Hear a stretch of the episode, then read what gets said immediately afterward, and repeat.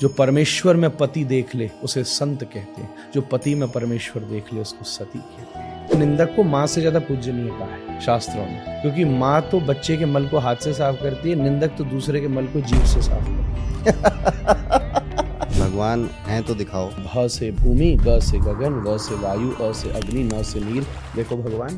क्या हम एक से अधिक भगवान या ईश्वरों की भक्ति कर सकते हैं एक साथ? एक साधे सब सदे सब साधे सब जाए। व्रत का मतलब तपस्या है। कुछ सेक्रीफाइस है। उसको सेलिब्रेशन मत बनाइए। कैकेयी ने राम को नहीं छोड़ा कैकेयी ने भरत को छोड़ा। महाराज जी आप कह रहे थे कि विजयदशमी में रावण नहीं मरा। विजयदशमी राम की विजय यात्रा शुरू करती है। रावण बदनी के जिस भूमि पर शास्त्र कहता है सती और संत रहता है उस भूमि पर कभी अकाल नहीं कर सकता। धर्म संस्थापनार्थाय संभवाम।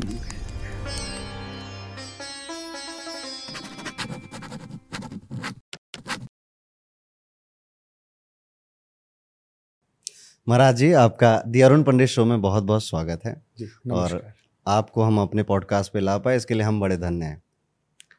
मेरा पहला सवाल आपसे यही है कि आप इस कार्यक्रम में रहते हैं, भक्ति के मार्ग के, में लोगों को चलने के लिए प्रेरित करते हैं, प्रचार करते हैं।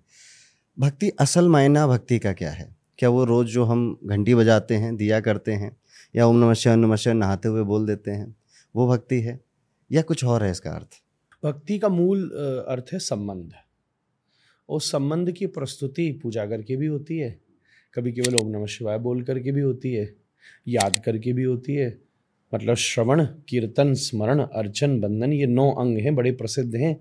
भागवत का श्लोक है, या जो रामचरितमानस में, राम जी और शबरी के संवाद में आया, श्रवणम, कीर्तनम, विष्णु, स्मरणम, पाद सेवनम, अर्चनम, वंदनम, दास्यम, सख्यम, आत्मनिवेदनम। इस नौ में क्रिया का भी एक विभाग है मतलब कुछ करो। दूसरा, भावना का भी विभाग है, जैसे दास्य भाव साख्य भाव ये भाव है। और या फिर श्रवण कीर्तन स्मरण ये भी एक विभाग है।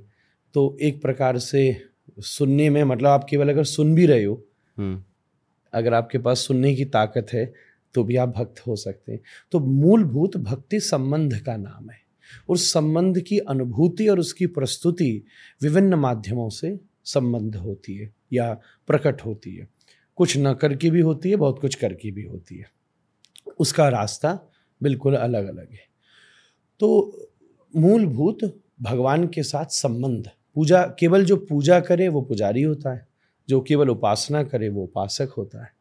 पर जो भक्ति करे, न वो उपासक होता है, न पुजारी होता है, न धार्मिक होता है, वो तो भक्त होता है। इस शब्द से ही उसका अर्थ निष्णित होता है। अब जो भक्त होता है, वो उपासना भी कर सकता है, वो पूजा भी कर सकता है, वो कथा भी कर सकता है, सुन भी सकता है, कीर्तन भी कर सकता है, सुन भी सक, फिर बहुत कुछ कर सकता है। तो मूलभूत जीव और ईश्वर के मध्य के संबंध को भक्ति कहते हैं।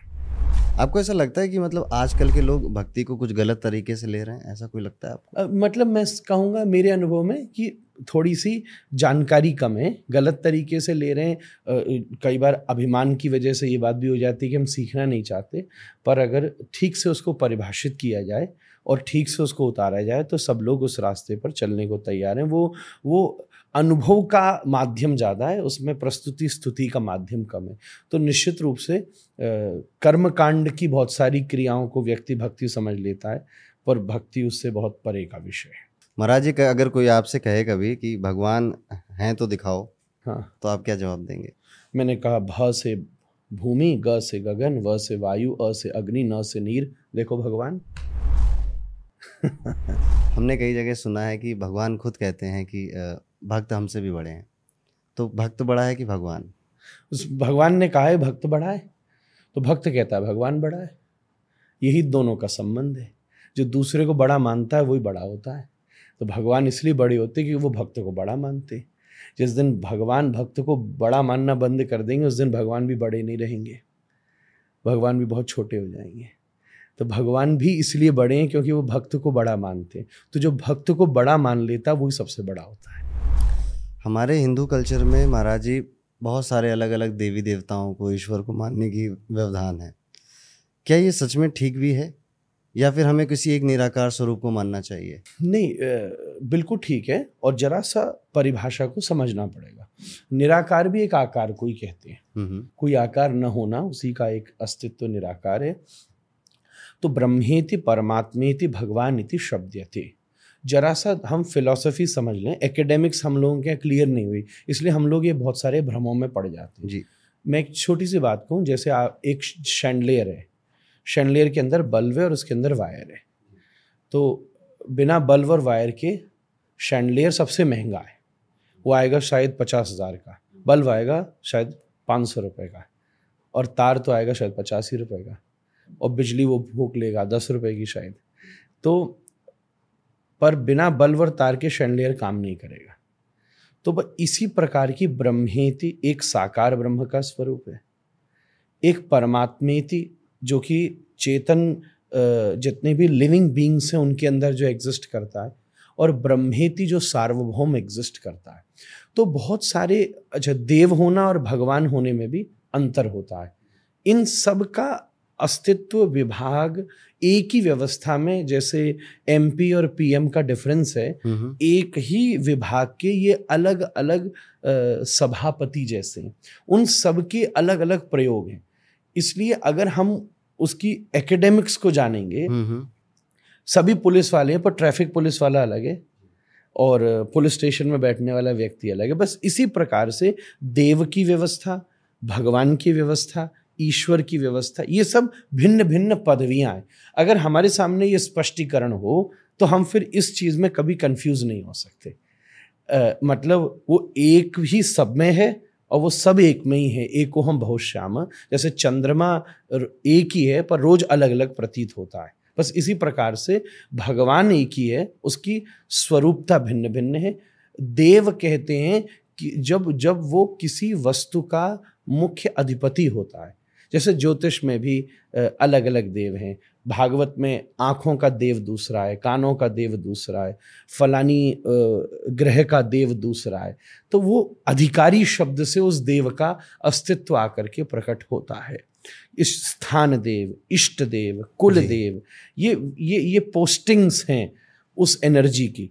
तो जरा सा इसकी ये एकेडमिक्स ऐसी समझने की है दोनों चीज़ों में समस्या नहीं है। बड़ी बात यह है कि वहाँ से जुड़ना है। अब तुम चाहे सब कुछ एक ही में मान लो या उसको सब में मान लो, उससे ज़्यादा कोई फ़र्क नहीं पड़ता, ये स्वतंत्रता सनातन धर्म ने दी हुई है। सनातन धर्म में महाराज ये भी देखने को मिलता है, हमने हर एक चीज़ में ईश्वर को या भगवान को देखा है, पेड़ में भी देखा, नदियों में भी देखा, पहाड़ों में भी देखा, हर किसी में देखा और ये हमें और किसी धर्म में शायद नहीं देखने को मिलता है।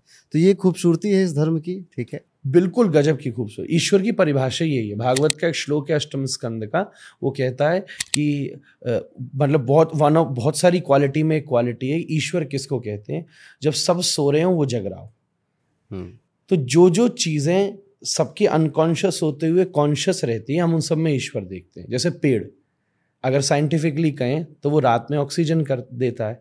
इसका मतलब जब प्रकृति सोती है तब तो वो जगता है इसलिए हम पेड़ों में ईश्वर देखते हैं। दूसरा ईश्वर हम देखते हैं माँ में। माँ में क्यों देखते हैं? बच्चा जब सोता है तो वो जगती है। जब वो उठने को होता है, वही उठती है। तो बहुत सारी ईश्वर शब्द की एक परिभाषा है। उन परिभाषाओं में जहाँ जहाँ वो अप्लाई हो रहा है फॉर्मूला वहाँ वहाँ ईश्वर का अनुभव हो रहा है। इसलिए भारतीय जो विज्ञान या शास्त्र है ना, वो बड़ा बौद्धिक प्रधान है। और इससे सुंदर बात क्या हो सकती है कि हम सब जगह ईश्वर का अनुभव करें। उससे उसको किसी चीज़ को उससे नीचे नहीं समझते। यही हमारे भीतर सहिष्णुता पैदा करता है एकत्व पैदा करता है करुणा कंपैशन पैदा करता है। एक दूसरे को जोड़ने का हम किसी को ऑर्डनरी नहीं समझते सबके भीतर का महत्व समझते तो यही तो आज पूरी दुनिया को ज़रूरत है। क्या हम एक से अधिक भगवान या ईश्वरों की भक्ति कर सकते हैं एक साथ? फिर से ये प्रश्न बहुत कॉमन है आपने बड़ा अद्भुत प्रश्न किया है पर यहाँ भी वही एक मूल एकेडमिक्स की प्रॉब्लम है। मैं यूँ कहूँगा दूध से ही दही बना और दही से ही घी बना। पर आप तीनों में से एक ही चीज़ लेते हो। तो ये भगवानों शब्द तो होता ही नहीं है। पहली बात तो ये है कि भगवानों शब्द व्याकरण की दृष्टि से गलत है। भगवान शब्द ही होता है। तो एको हम भविष्य हम उस एक भगवान को बहुतों में देख सकते हैं ये बात मैंने मानी। जैसे नामदेव बैठे थे। कथा बड़ी प्रसिद्ध है महाराष्ट्र की। और फुलका सेक रहे थे। तो एक कुत्ता उनकी तवे में से रोटी लेके भाग गया। तो पीछे भागे घी की कटोरी लेके, ए विठला जरा घी तो लगा ले। लोगों ने कहा, पागल हो गया क्या भाई? एक कुत्ता है। तो नामदेव रोते हुए बोले, तुम्हारी नज़र में कुत्ता होगा, मुझे लगता है कि मेरे, मुझ नामदेव के पास तो मेरे विठल के अलावा कोई नहीं आ सकता। तो वो तो उन्होंने उसमें भी अपने परमात्मा का दर्शन। तो भगवान तो भक्ति तो एक ही की होती है। वो जो एक भक्ति है, वो विभिन्न रूपों में प्रकट हो सकती है। इसलिए अगर कोई राम का भक्त है तो वो हनुमान जी के भी हृदय में बैठे हुए राम जी का दर्शन कर सकता है। हमारे यहाँ सब चीज़ें जुड़ी हुई हैं। जैसे मैं कृष्ण का भक्त हूँ तो एक बार मैं साउथ इंडिया में ट्रैवल कर रहा था तो मुझे वो वहाँ अयप्पा भगवान के मंदिर में ले गए। मैंने बहुत भावना से प्रणाम करी और उसी समय मुझे उनके माथे पर लगा मोरपंख दिख गया और मुझे वृंदावन की स्मृति हो गई। तो भक्ति तो एक ही की हो सकती है। मुझे मैं अयप्पा के मंदिर से भी वृंदावन की गलियों में पहुँच गया। तो भगवान तो भक्ति तो एक ही की हो सकती है। सम्मान सबका हो। ये ऐसे समझिए कि किसी का घर में विवाह हुआ तो पति तो उसका एक ही हो सकता है। पर संबंध उसका सबके साथ है, सबका पोषण वो कर रही है, सबका ध्यान वो दे रही है। पर स्वामी तो उसका एक ही हो सकता है, इष्ट तो एक ही हो सकता है, भक्ति तो एक ही हो सकती है, श्रद्धा तो एक में ही हो सकती है, पर सम्मान सबका हो सकता है। और ये स्पष्टीकरण किए बिना बात बनेगी नहीं, कबीर का प्रसिद्ध शब्द है, एक साधे सब सधे, सब साधे सब जाए। अगर घर में पति से ही अच्छी नहीं बन रही तो चार संबंध कितने ही बना लो, सब खराब ही रहेंगे। एक सदा हुआ है तो सब सज जाए महाराज जी से ये भी मतलब समझ सकते हैं कि हमें अपने घर के पूजा घर में बहुत सारी फोटोएँ बहुत सारी देवताओं की अलग अलग नहीं लगानी चाहिए। मैं तो स्पष्ट रूप से कहता हूँ एक साधे सब सदे हम्म। आपने बहुत सारी लगाने की कोई आवश्यकता ही नहीं। आपका एक इष्ट बैठा हुआ है। तो योग की दृष्टि से भी बल्कि मैं तो कहूँगा आप तो उस विषय के पारंगत हैं, ज्योतिष की दृष्टि से भी, वास्तु की दृष्टि से भी, हर दृष्टि से, ध्यान की दृष्टि से, भक्ति की दृष्टि से, आपका एक भगवान बैठा है, उस एक भगवान के रोम रोम में आप कोटि कोटि ब्रह्मांड का अनुभव कर सकते हो। मंदिर में एक ही परमात्मा है, पर्याप्त है। अब ये बात दूसरी है, आजकल व्यवहारिक जगत में कई बार बहुत सारे साधन आ जाते हैं। जैसे मैं ही अपने आश्रम के मंदिर में कहूँ तो मैं कहने वाला व्यक्ति कल मुझसे पूछ सकता है कि मैं तो कल आपके आश्रम में हो क्या है और वहाँ तो मंदिर में कई और विग्रह भी बैठे थे। हम्म, हम्म। तो ऐसा आज के समय में हो जाता है। पर जब हो जाता है तो हमें फिर इतना ज़रूर सीखना चाहिए कि अगर कुछ ज़्यादा भगवान के स्वरूप है एक तो बहुत ज़्यादा नहीं है फिर भी कुछ हैं तो फिर उनकी सेवा की मर्यादा क्या है? फिर उन उन सबकी स्वतंत्र एंटिटी के रूप में कैसे सेवा होनी है? भोग भी लगना है तो सबका स्वतंत्र भोग कैसे लगना है? फिर अगर सेवा भी सबको जो प्रिय है वो वैसे उसके लिए कैसे होना है? ये सब साधन फिर हमें विचार करके व्यवस्था करनी चाहिए। महाराज जी भोग लगाने की आपने बात करी है। एक घर में कई सारे देवी देवताओं की हमने तस्वीर लगाई और सबके लिए एक ही लड्डू रख दिया। ये ठीक है? देखो भावनात्मक दृष्टि से तो ठीक है। भावना में तो फिर लोग कह देते हैं कि भाई भगवान तो कुछ भी खा ले छबरी के झूठे बेर खा गए। ये बात दूसरी है। पर भावना और उपासना दो स्वतंत्र अगर भाव नहीं है तो फिर तो मंदिर भी मत बनाओ। फिर तो मन में याद कर लो। तो दो चीज़ों को मिक्स मत कीजिए।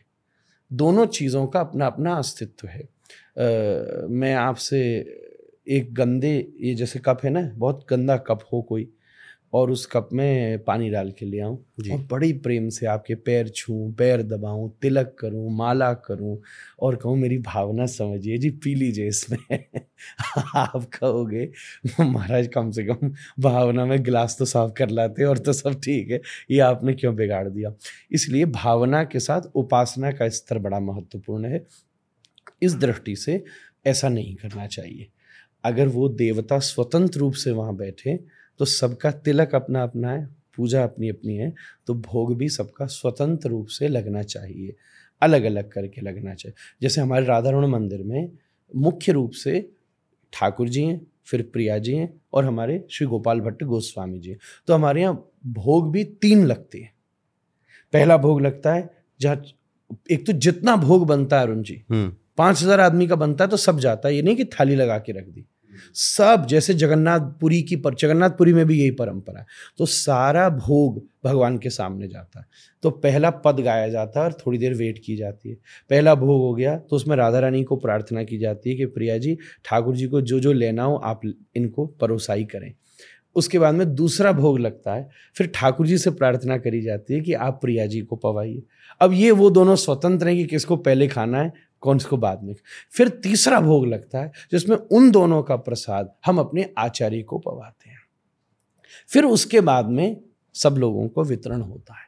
तो यही भोग लगाने की विधिवत पद्धति है। फिर भी अल्टीमेटली मैं कहूँगा, आज के गृहस्थीय जीवन में इतना प्रैक्टिकली करना संभव नहीं हो सकता। इसलिए दो में से एक चीज़ कीजिए। या तो उतना ही रखिए जितना आप संभाल सकते हैं। अदरवाइज़ भावना तो सबसे ऊँची चीज़ है ही है। पवित्रता के साथ हमें करनी चाहिए बात तो भगवान तो सब चीज़ स्वीकार कर लेते हैं। महाराज जी हम भगवान की देवी देवताओं की पूजा करते हैं और इंसानी मन है। कहता है कि भगवान मेरा ये काम हो जाएगा तो मैं ये चढ़ाऊँगा मेरा वो काम हो जाएगा तो तुम्हारे दरबार में आऊँगा ठीक है? तो ये जो सौदेबाजी है ये उचित है? ना बिल्कुल उचित नहीं है। ये इसमें थोड़ी हमें अपनी चरित्र को ठीक करना पड़ेगा। कोई देवता मूल बात तो ये है कि जिसकी कृपा से आपको सब कुछ मिला है क्या वो आपकी छोटी सवामन लड्डू के लालच में गणेश जी सब काम कर देंगे क्या? तो इस बात का आधार है केवल सेल्फ कॉन्फिडेंस को गेन करना। हम्म। इसकी साइकोलॉजी समझिए। व्यक्ति जब किसी दूसरे को ज़िम्मेदारी दे देता है तो वो थोड़ा लाइट फील करता है। मतलब आप ये काम करें और एक शॉर्ट गोल स्टेब्लिश कर लेता है कि मैं आपकी सेवा करूँगा। मतलब अगर वो किसी भी अचीवमेंट में किसी पावरफुल को ज़िम्मेदारी दे देता है और दूसरा उसमें सेवा का भाव ले आता है तो वो उसके अंदर प्लेजेंट फीलिंग आती है और वो प्लेजेंट प्लेजेंट फीलिंग उसके कॉन्फिडेंस को बूस्ट करती है।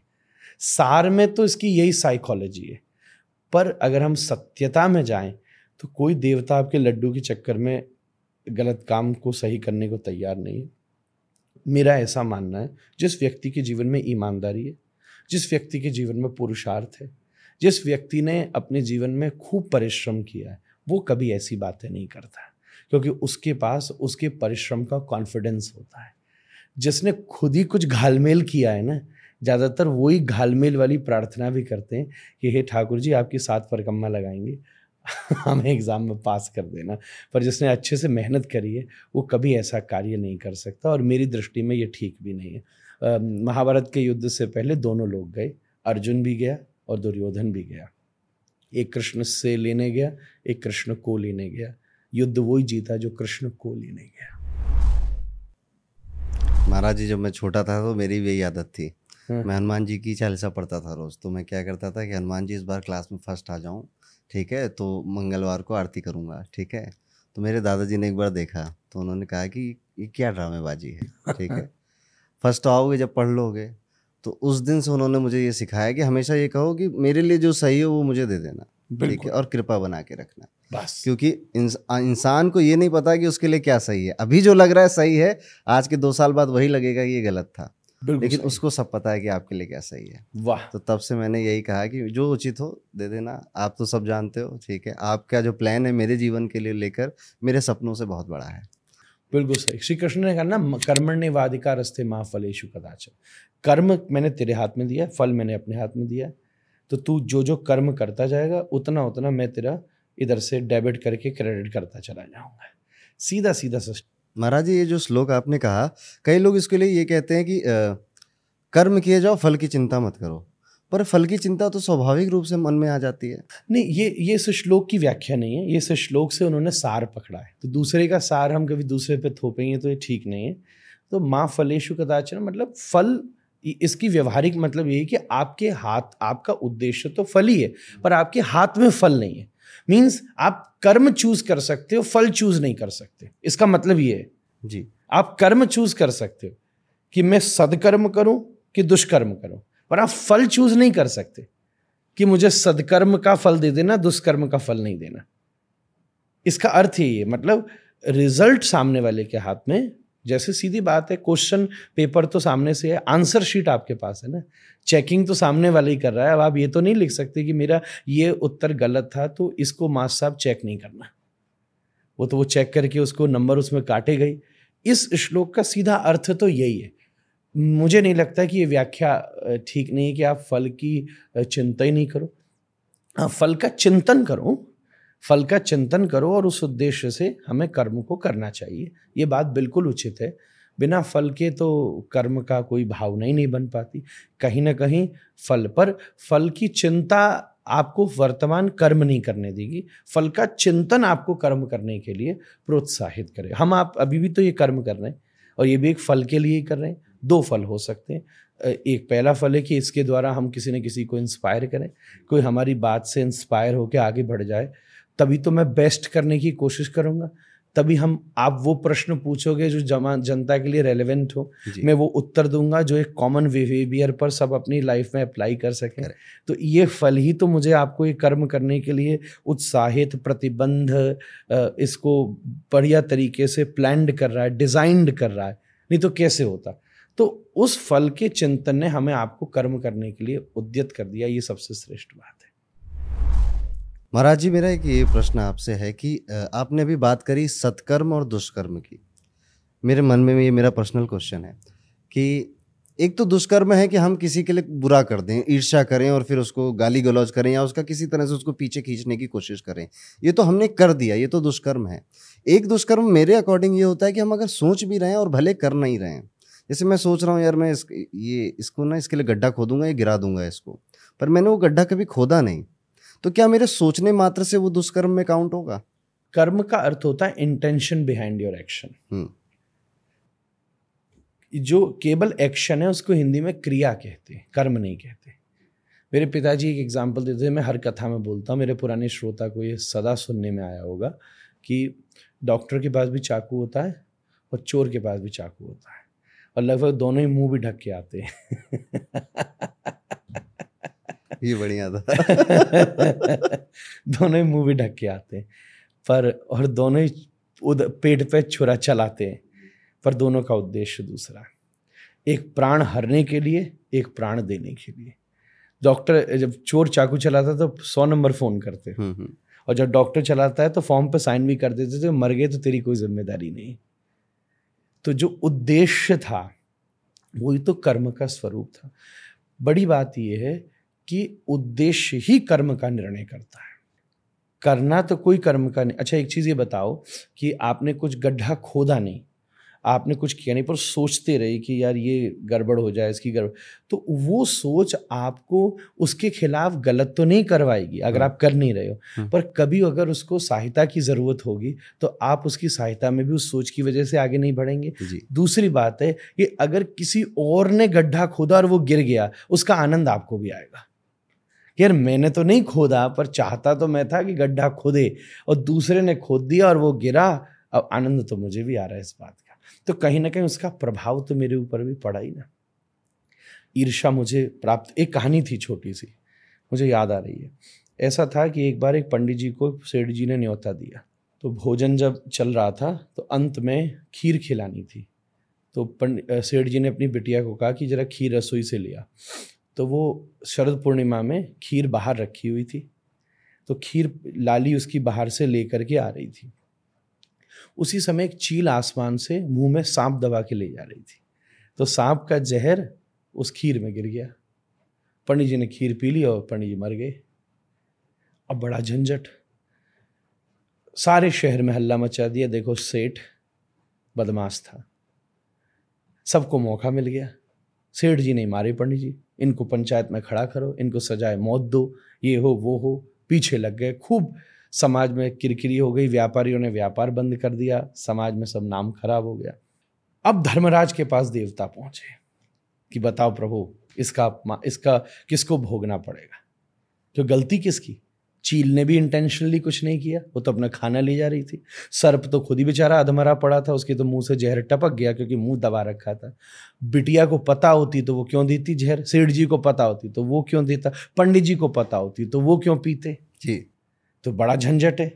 तो आपको जानकर आश्चर्य होगा अरुण भैया कि उस दंड की सजा उन लोगों को मिली जिसने उस सेठ की निंदा की थी। जिसने उसकी निंदा करी, क्योंकि जो ईर्षा में थे, जो द्वेष में थे, जो इंटेंशन में थे, आज उनको मौका मिल गया। अच्छा थोड़ा बहुत अगर सेठ के प्रारब्ध में होगा तो वो तो उसने उसी समय भुगत लिया। उसका बेचारे का व्यापार बिगड़ गया। उसका अपयश हो गया समाज में। वो ही भुगत गया। अगर पंडित जी के प्रारब्ध में होगा तो वो भी उसी समय निपट गए, मरी लिए, कुछ बचा ही नहीं। सर्प का प्रारब्ध होगा तो वो भी निपट लिया। चील का प्रारब्ध होगा, वो भी निपट ली। बिटिया का प्रारब्ध होगा तो वो भी निपट ली, बचे तो वही लोग। इसलिए खास काम तो इंटेंशन से ही चलता है।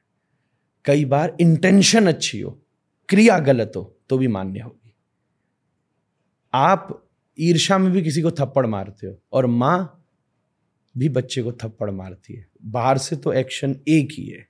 इंटेंशन का ही तो डिफरेंस है। ये सवाल मैंने आपसे इसलिए भी पूछा था कि आजकल सोशल मीडिया का ज़माना है और एक आदत है लोगों की कि कमेंट में आकर किसी को बुरा भला कहने की बस कहने की आदत है। उन्हें लगता है कि हम इसको ये बोल देंगे तो हमने बहुत कुछ जीत लिया ठीक है? और ये सिर्फ़ एक के साथ नहीं सबके साथ ही लोग कर रहे हैं। इन्हें ट्रोलर्स कहते हैं ट्रोल कर रहे हैं ये। निंदा में सुख तो है महाराज जी ठीक है? निंदा करने में इंसान को सुख बड़ा प्राप्त होता है पर उसमें सफलता नहीं है उसमें कोई सार्थकता नहीं आप आ, मैंने जो अपने जीवन में देखा मैं जैसे एक शिक्षक भी हूँ मैं पढ़ाता भी हूँ कई सारे विद्यार्थियों को तो हम जब भी निंदा करते हैं तो हम अपने आप को रोक देते हैं कुछ नया सीखने से। अरे, ये व्यक्ति मुझसे आगे है तो मैं इसकी कमियों पे ध्यान दूँगा कि क्या कमी के, मैं मैं इससे किस चीज़ों में बेहतर हूँ? मैं अच्छा इससे दो चीज़ों में बेहतर हूँ, मैं उसमें खुश हो रहा हूँ अपने दिमाग में। पर वो मुझसे सत्तर चीज़ों में आगे है, मैं उस पर ध्यान ही नहीं दे रहा हूँ। ये निंदा करने से मेरे हिसाब से नुकसान होता है। बिल्कुल सही कहा। शास्त्र ने कहा, निंदक नियरी राखिए कबीर का आँगन में कुटिया बना के रखो भाई। एक बड़ा प्रसिद्ध श्लोक मुझे याद आया आपकी बात से, कि निंदक को माँ से ज़्यादा पूजनीय कहा है, शास्त्रों ने। क्योंकि माँ तो बच्चे के मल को हाथ से साफ़ करती है, निंदक तो दूसरे के मल को जीव से साफ़ करता है। माता पुनाति हस्ताभ्याम, निंदका जिभया मलम निंदक तो दूसरे के मल को जीव से साफ़ करता है। इसलिए भाई, ऐसे पूज्य निंदकों को मैं पूजा करूँ। जय जयकार। निंदक महाराज की जय हो। काफ़ी लोग आज निंदा करना छोड़ेंगे आपकी बात सुन के। तो इसलिए वो कभी प्रोग्रेसिव नहीं हो सकता। और जब कोई निंदा करता है तो वो दूसरे के विषय में कम बताता है अपने विषय में ज़्यादा बताता है। जी। आपका रेसिप्रोकेशन एक चीज़ बताइए। मैंने गेंद फेंकी दीवार पर और गेंद दीवार से टकरा के लौटी। तो वो जिस गति से लौटी उसने ये बताया कि दीवार कैसी थी। ठीक? जी। अगर दीवार ठोस थी तो वो जिस गति से मैंने फेंका उसी गति से लौटेगी। कहीं जब मैंने फेंका तो जैसे पीछे पर्दा लग रहा है मानो पर्दे से जाके टकराई तो अगर मैंने टेन किलोमीटर पर स्पीड से फेंका था तो वो स्पीड रिड्यूस हो जाएगी बिकॉज़ फैब्रिक आ गया। हम्म। वहीं अगर दीवार टूट गई तो बात दूसरी। तो आप आप मेरी विषय समझ गए मैं क्या कहना चाह रहा हूँ। वहीं अगर कहीं कहीं फोम लग रही होगी तो उसका रेसिप्रोकेशन बदल जाए। तो जब कोई चीज़ आपसे आके टकराती है और जब आपसे लौट कर जाती है तो वो यही बताती है कि अंदर दीवार की क्वालिटी क्या है? वो किस गति से वापस लौटी है? क्या उसने उसको अप्रिशिएट किया? तो वो अपने बारे में ज़्यादा बताता है जब कोई निंदक करता है। और बड़ी अच्छी बात है। अच्छा कई बार हम लोगों की भी वीडियोस कमेंट्स पे कभी कोई ऐसे प्रश्न आते हैं तो हमको तो बड़ी हँसी आती है कि भैया वैसे भी हम चार घंटे बोलने वाले अपने कंटेंट को या अपने वक्तव्यों को एक मिनट सवा मिनट तक ले आए कम से कम इसको तो ईमानदारी से सुन ले इसको अच्छे से सुन लेगा तो फिर कम से कम लिखेगा तो सही हम्म। दूसरी बात है कि आजकल एक डेढ़ मिनट का जमाना आ गया। जी। वो एक डेढ़ मिनट जितना भी है ये वाला भी जो एक डेढ़ मिनट निकलेगा हम्म। ये एक डेढ़ घंटे से निकलेगा। जी। इसलिए भैया ये एक डेढ़ मिनट आपकी आ, आ, आपकी प्रतिक्रिया लेने के लिए नहीं दिया गया है। ये इसलिए दिया गया है कि एक मिनट सुन के आप एक घंटे वाली बात सुनिएगा। और जब आप किसी की एक घंटे वाली बात सुन लेते हैं तो आधे टाइम तो आप निंदा निंदा से निवृत्त हो जाते हैं। निंदा वही कर पाता है जो एक मिनट से एक घंटा नहीं पहुँचता। जी। जो एक मिनट से एक घंटे वाले ए, ए, ये रील से जो पॉडकास्ट के मेन लिंक तक पहुँच जाएगा वो प्रशंसक ही बन सकता है निंदक नहीं बन सकता। और निंदा में नहीं कहीं ना कहीं अहंकार भी है छुपा हुआ। निंदकों के मन में मेरे ख्याल से कि उन्हें लगता है कि हमें ज़्यादा पता है ठीक है? अज्ञान है। अहंकार अज्ञानता का अहंकार कह सकते हैं हाँ यूँ कह लो। हाँ। एक तो ये हो गया चलिए इनकी बात अब छोड़ते हैं इनके लिए आपने काफ़ी अच्छे मैसेज दे दिए हैं। हम नॉर्मल इंसानों के जीवन पे आ जाते हैं। जब भी हम जीवन में कुछ बेहतर करने लगते हैं लोग हमारी तारीफ़ करते हैं। हमें भी खुद लगता है कि यार हाँ हमने कुछ अच्छा किया हमने बहुत अच्छा वीडियो बना दिया या हमने बहुत अच्छी नौकरी पा ली बहुत अच्छा इंटरव्यू दे लिया। और ये अहंकार आता है स्वभाव है मन का। इस अहंकार से कैसे बचें? और क्या आपके मन में कभी अहंकार आया? मेरी ऐसी भावना है कि ये वो व्यक्ति तो असत्य बोल रहा है जो ये कह रहा है कि किसी की प्रशंसा से मुझे आनंद नहीं आया। हम्म। वो झूठा है। एक नंबर का झूठा है, क्योंकि ये असंभव है, उसमें गुण है। प्रशंसा में ये गुण है। वहीं पर भारतीय विज्ञान या गुरु शिष्य की परंपराएँ, जो लोग बचपन से इसके लिए ट्रेंड होते हैं, हम लोगों के पर गुरु जी की कृपा है, हम लोगों से, हम आप भी इस परिवेश में रहें तो हमारे यहाँ एक बड़ी अद्वितीय भावना आ जाती है कि हम प्रशंसा को तो भोग रहे हैं, पर कर्तापने के अभिमान से निवृत्त हो रहे हैं।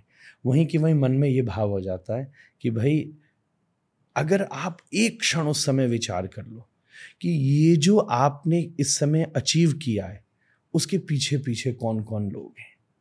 एक क्षण अगर इतना आपने ट्रेनिंग कर ली, देखो इतनी गाड़ी चलाते हो तो पहले कुछ समय तक तो ब्रेक दबाने का प्रैक्टिस करना पड़ता है ना?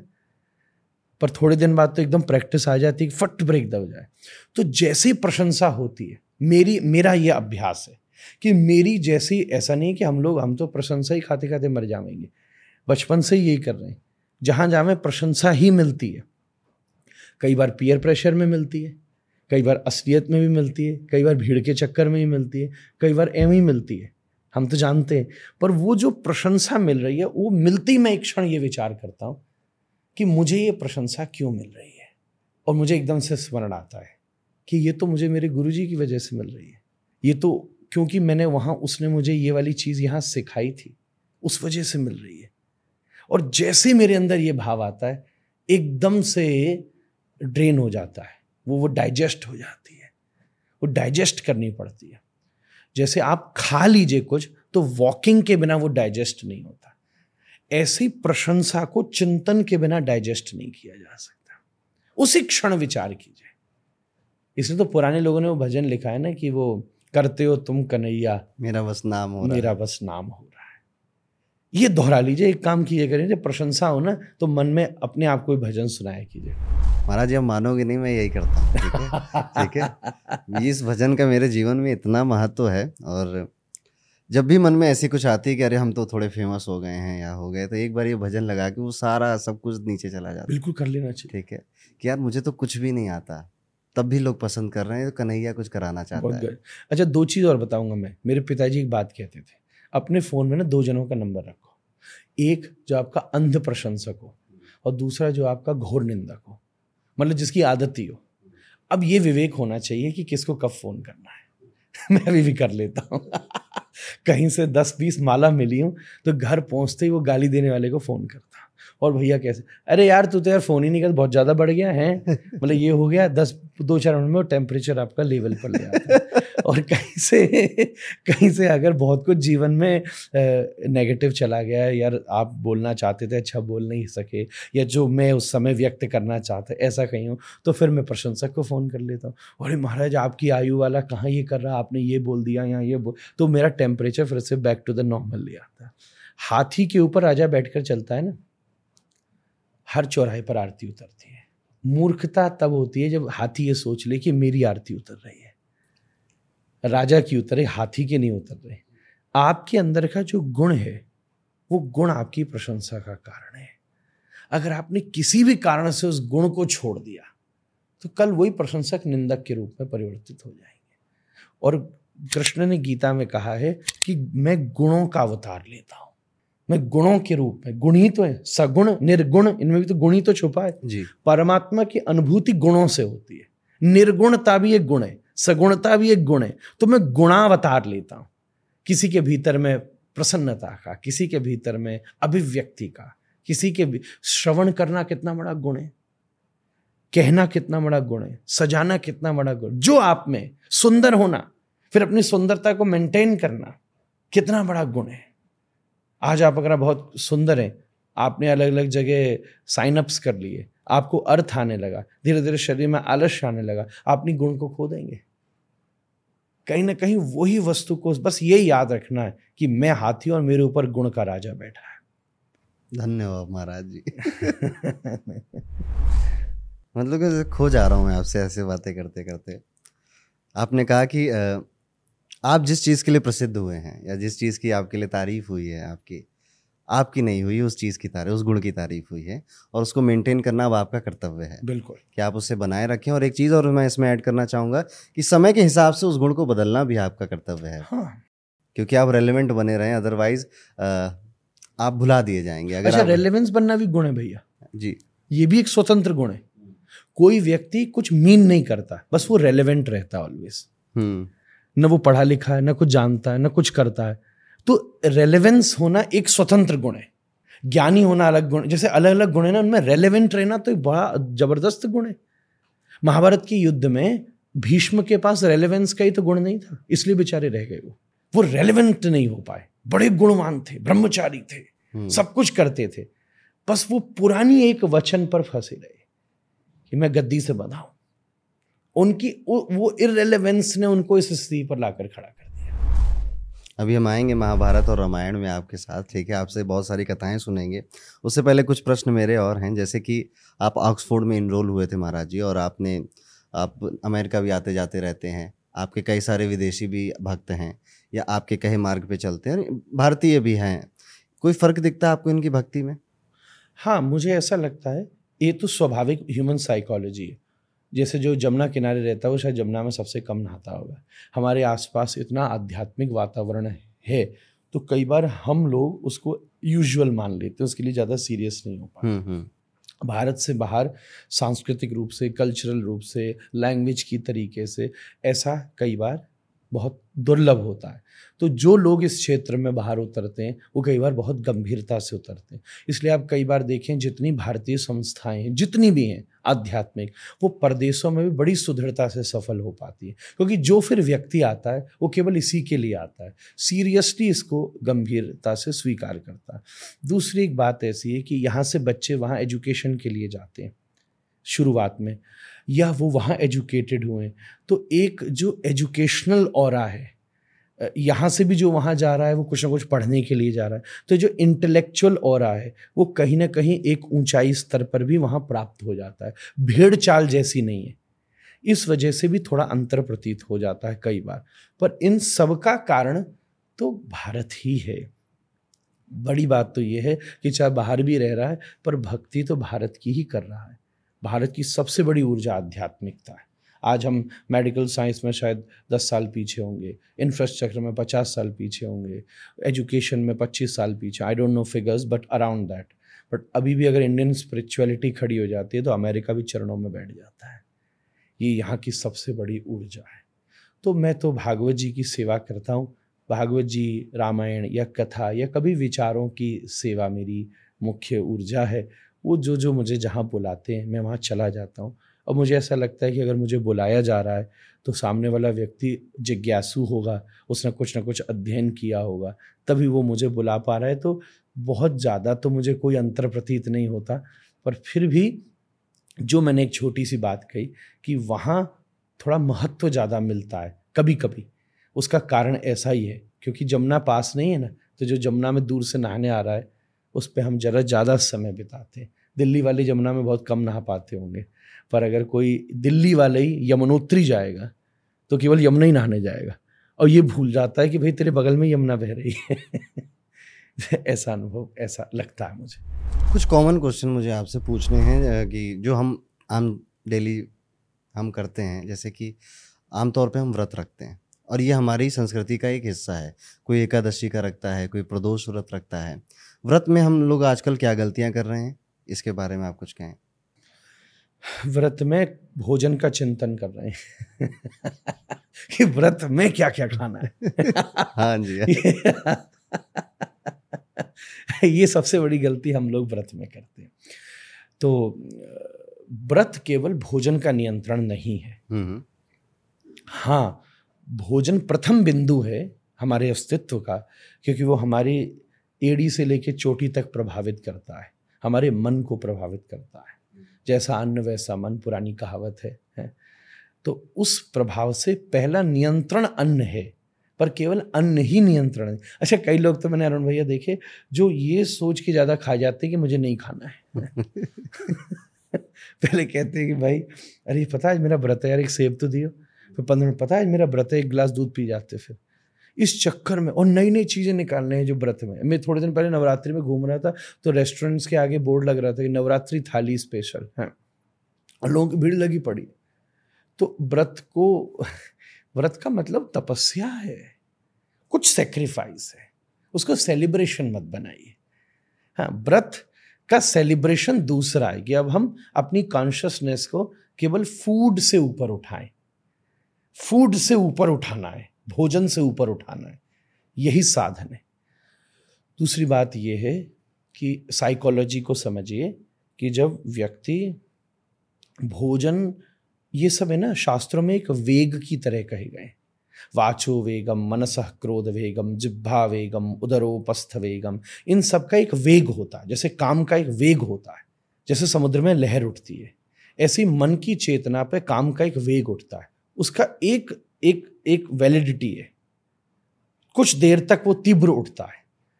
अब उस पर दो ही साधन होते हैं।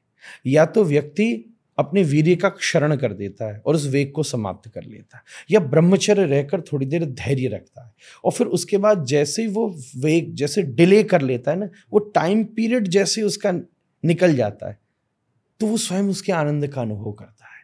शास्त्रों ने कहा, यही वाणी का वेग है। जैसे ही आपके सामने कुछ है, आपको एकदम तलब उठेगी, मैं बोलूँ मैं बोलूँ मैं बोलूँ तो आपका एकदम विवेक कहेगा भी रुक जा।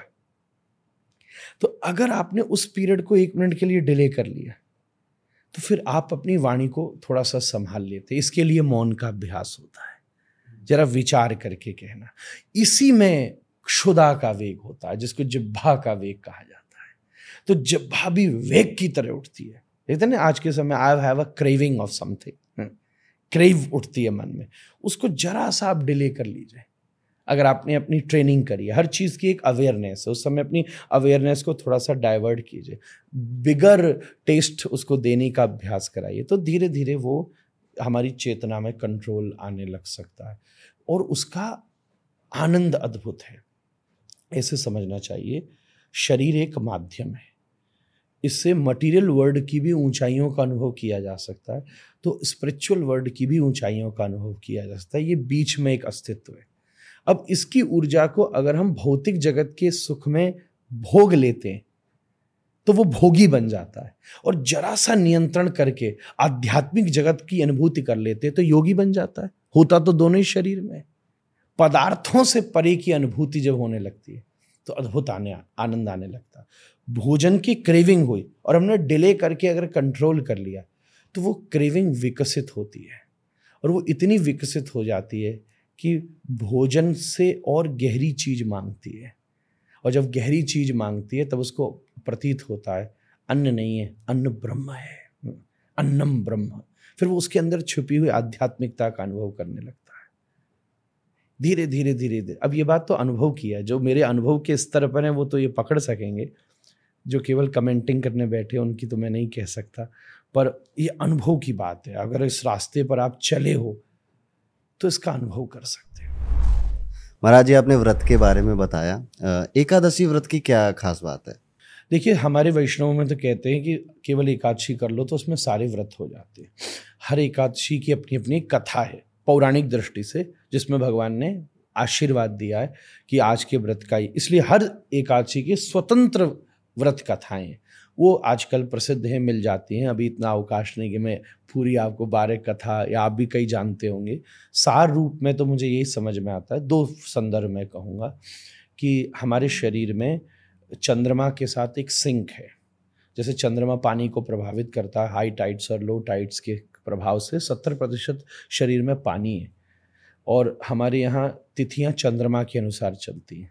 तो जब एक दिन पंद्रह दिन में से जो ग्यारहवा दिन आता है, उसमें अगर हम शरीर को डिहाइड्रेट करें, अगर हम शरीर को भोजन बाह्य वस्तुओं से निवृत्त करें मतलब प्रोसेस्ड कुक्ड फ़ूड से खास, इसलिए फल आहार फल का आहार ओनली नेचुरल जिसमें सुक्रोज ज़्यादा हो ग्लूकोज ज़्यादा हो जूसी ज़्यादा हो पानी भी सीमित करना इसलिए निर्जला एकादशी तक होती है साल में एक बार। इसलिए अगर हम डिहाइड्रेट करें तो फिर शरीर को एक प्रकार से रिजुविनेट होने का अवसर प्राप्त होता है। ये भी एक आजकल के बालकों को तर्क देना हो तो ये उसकी एक परिभाषा हमारे शास्त्रों ने घुमा घुमा करके करी है। तीसरी बात अगर हम साधना की परंपरा में चले जाएँ तो एकादश हमारी इंद्रियाँ हैं। तो एकादश इंद्रियों के ऊपर अपना नियंत्रण। मैं, लोग कहते हैं, यार, मेरा मित्र मेरी बात नहीं सुनता, पिताजी नहीं सुनते, बेटा नहीं सुनता, पत्नी नहीं सुनती। आपका शरीर आपकी बात सुनता है? मैं तो उनसे ये पूछूँ, क्या आपकी जीव आपकी बात सुनती है? आज उसको कहो, ए, तू खा के मत देख। मानेगी? कोई कोई कहीं नींद आ रही है और उसको कहो, ए, जाग। बात, ये पैर आपका घुटना आपकी बात सुन रहा है? किसी से मैं कहूँ छः घंटे नीचे बैठ बैठ सकता है? तो अगर आपका शरीर ही आपकी बात नहीं सुनना तो खानदान, रिश्तेदार और नेता और समाज और सरकार तो बाद में आएगी। अपने ऊपर नियंत्रण करना ही एकादशी का स्वरूप है। महाराज जी हम व्रत में इच्छाएँ जोड़ देते हैं कि प्रदोष व्रत रखेंगे तो शादी हो जाएगी या बच्चे संतान प्राप्ति हो जाएगी। मंगलवार रखेंगे तो ये हो जाएगा सोलह सोमवार रखेंगे तो बहुत अच्छा वर या बहुत अच्छी वधु मिल जाएगी। ये इच्छाएँ या डिज़ायर जोड़ना ठीक है व्रत से? ऐसा होता है कि धर्म के बहुत सारे विभाग हैं। जी। जैसे हमारे यहाँ षड दर्शन ही है। तो कुछ चीज़ें क्या हो गई है कि आजकल वो हो गया है ना मिक्स टाइप जैसा मामला है। जैसे मिक्स फ्रूट या मिक्स मिक्स फ्रूट जूस होता है जैसे। ऐसे क्या होता है? दो तीन प्रयोग यहाँ मिला दिए गए। कुछ ज्योतिषीय परिवेश इसमें मिल गया है कुछ कर्मकांडीय परिवेश मिल गया। इन कारणों से ये चीज़ प्रसिद्ध हो गई है। एक वस्तु को दुनिया में ना साढ़े तीन सौ स्कूल ऑफ़ फिलोसफीज है। हम्म। उसमें तीन सौ ज़्यादा भारतीय हैं। कहने का मतलब आपको समय पर स्नान करना चाहिए।